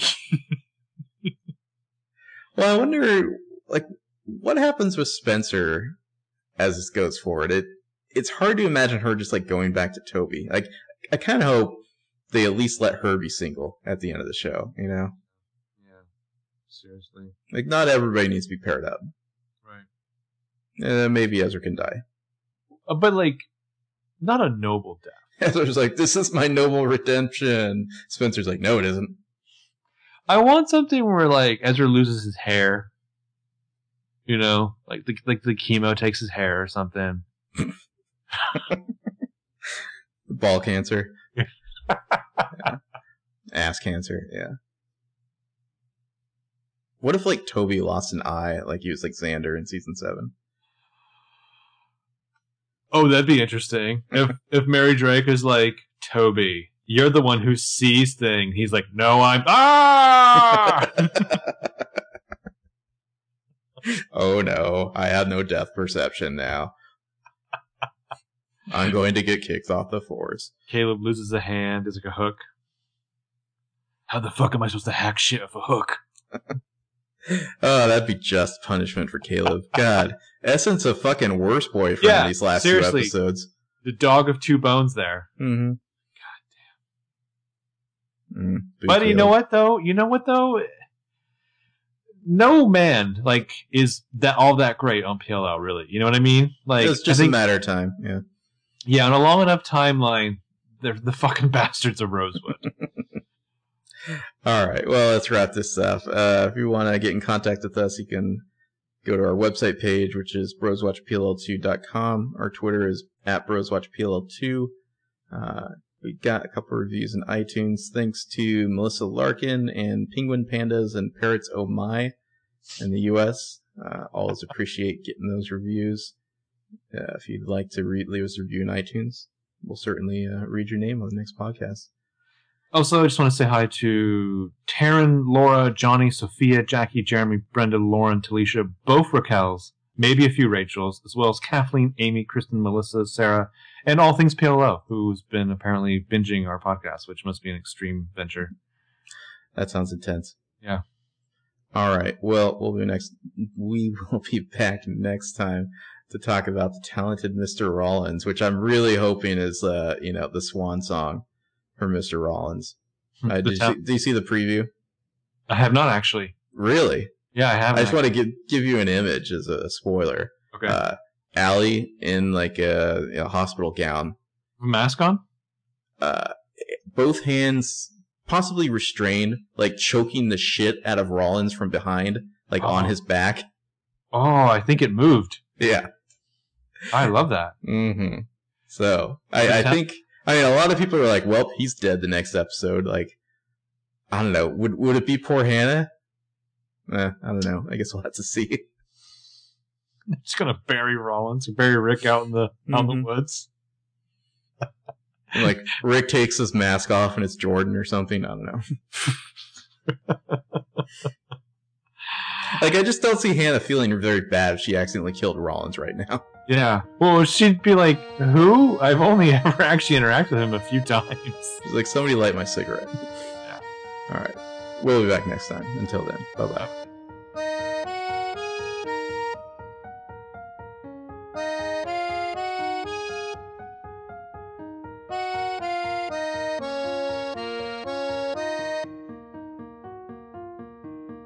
Bye.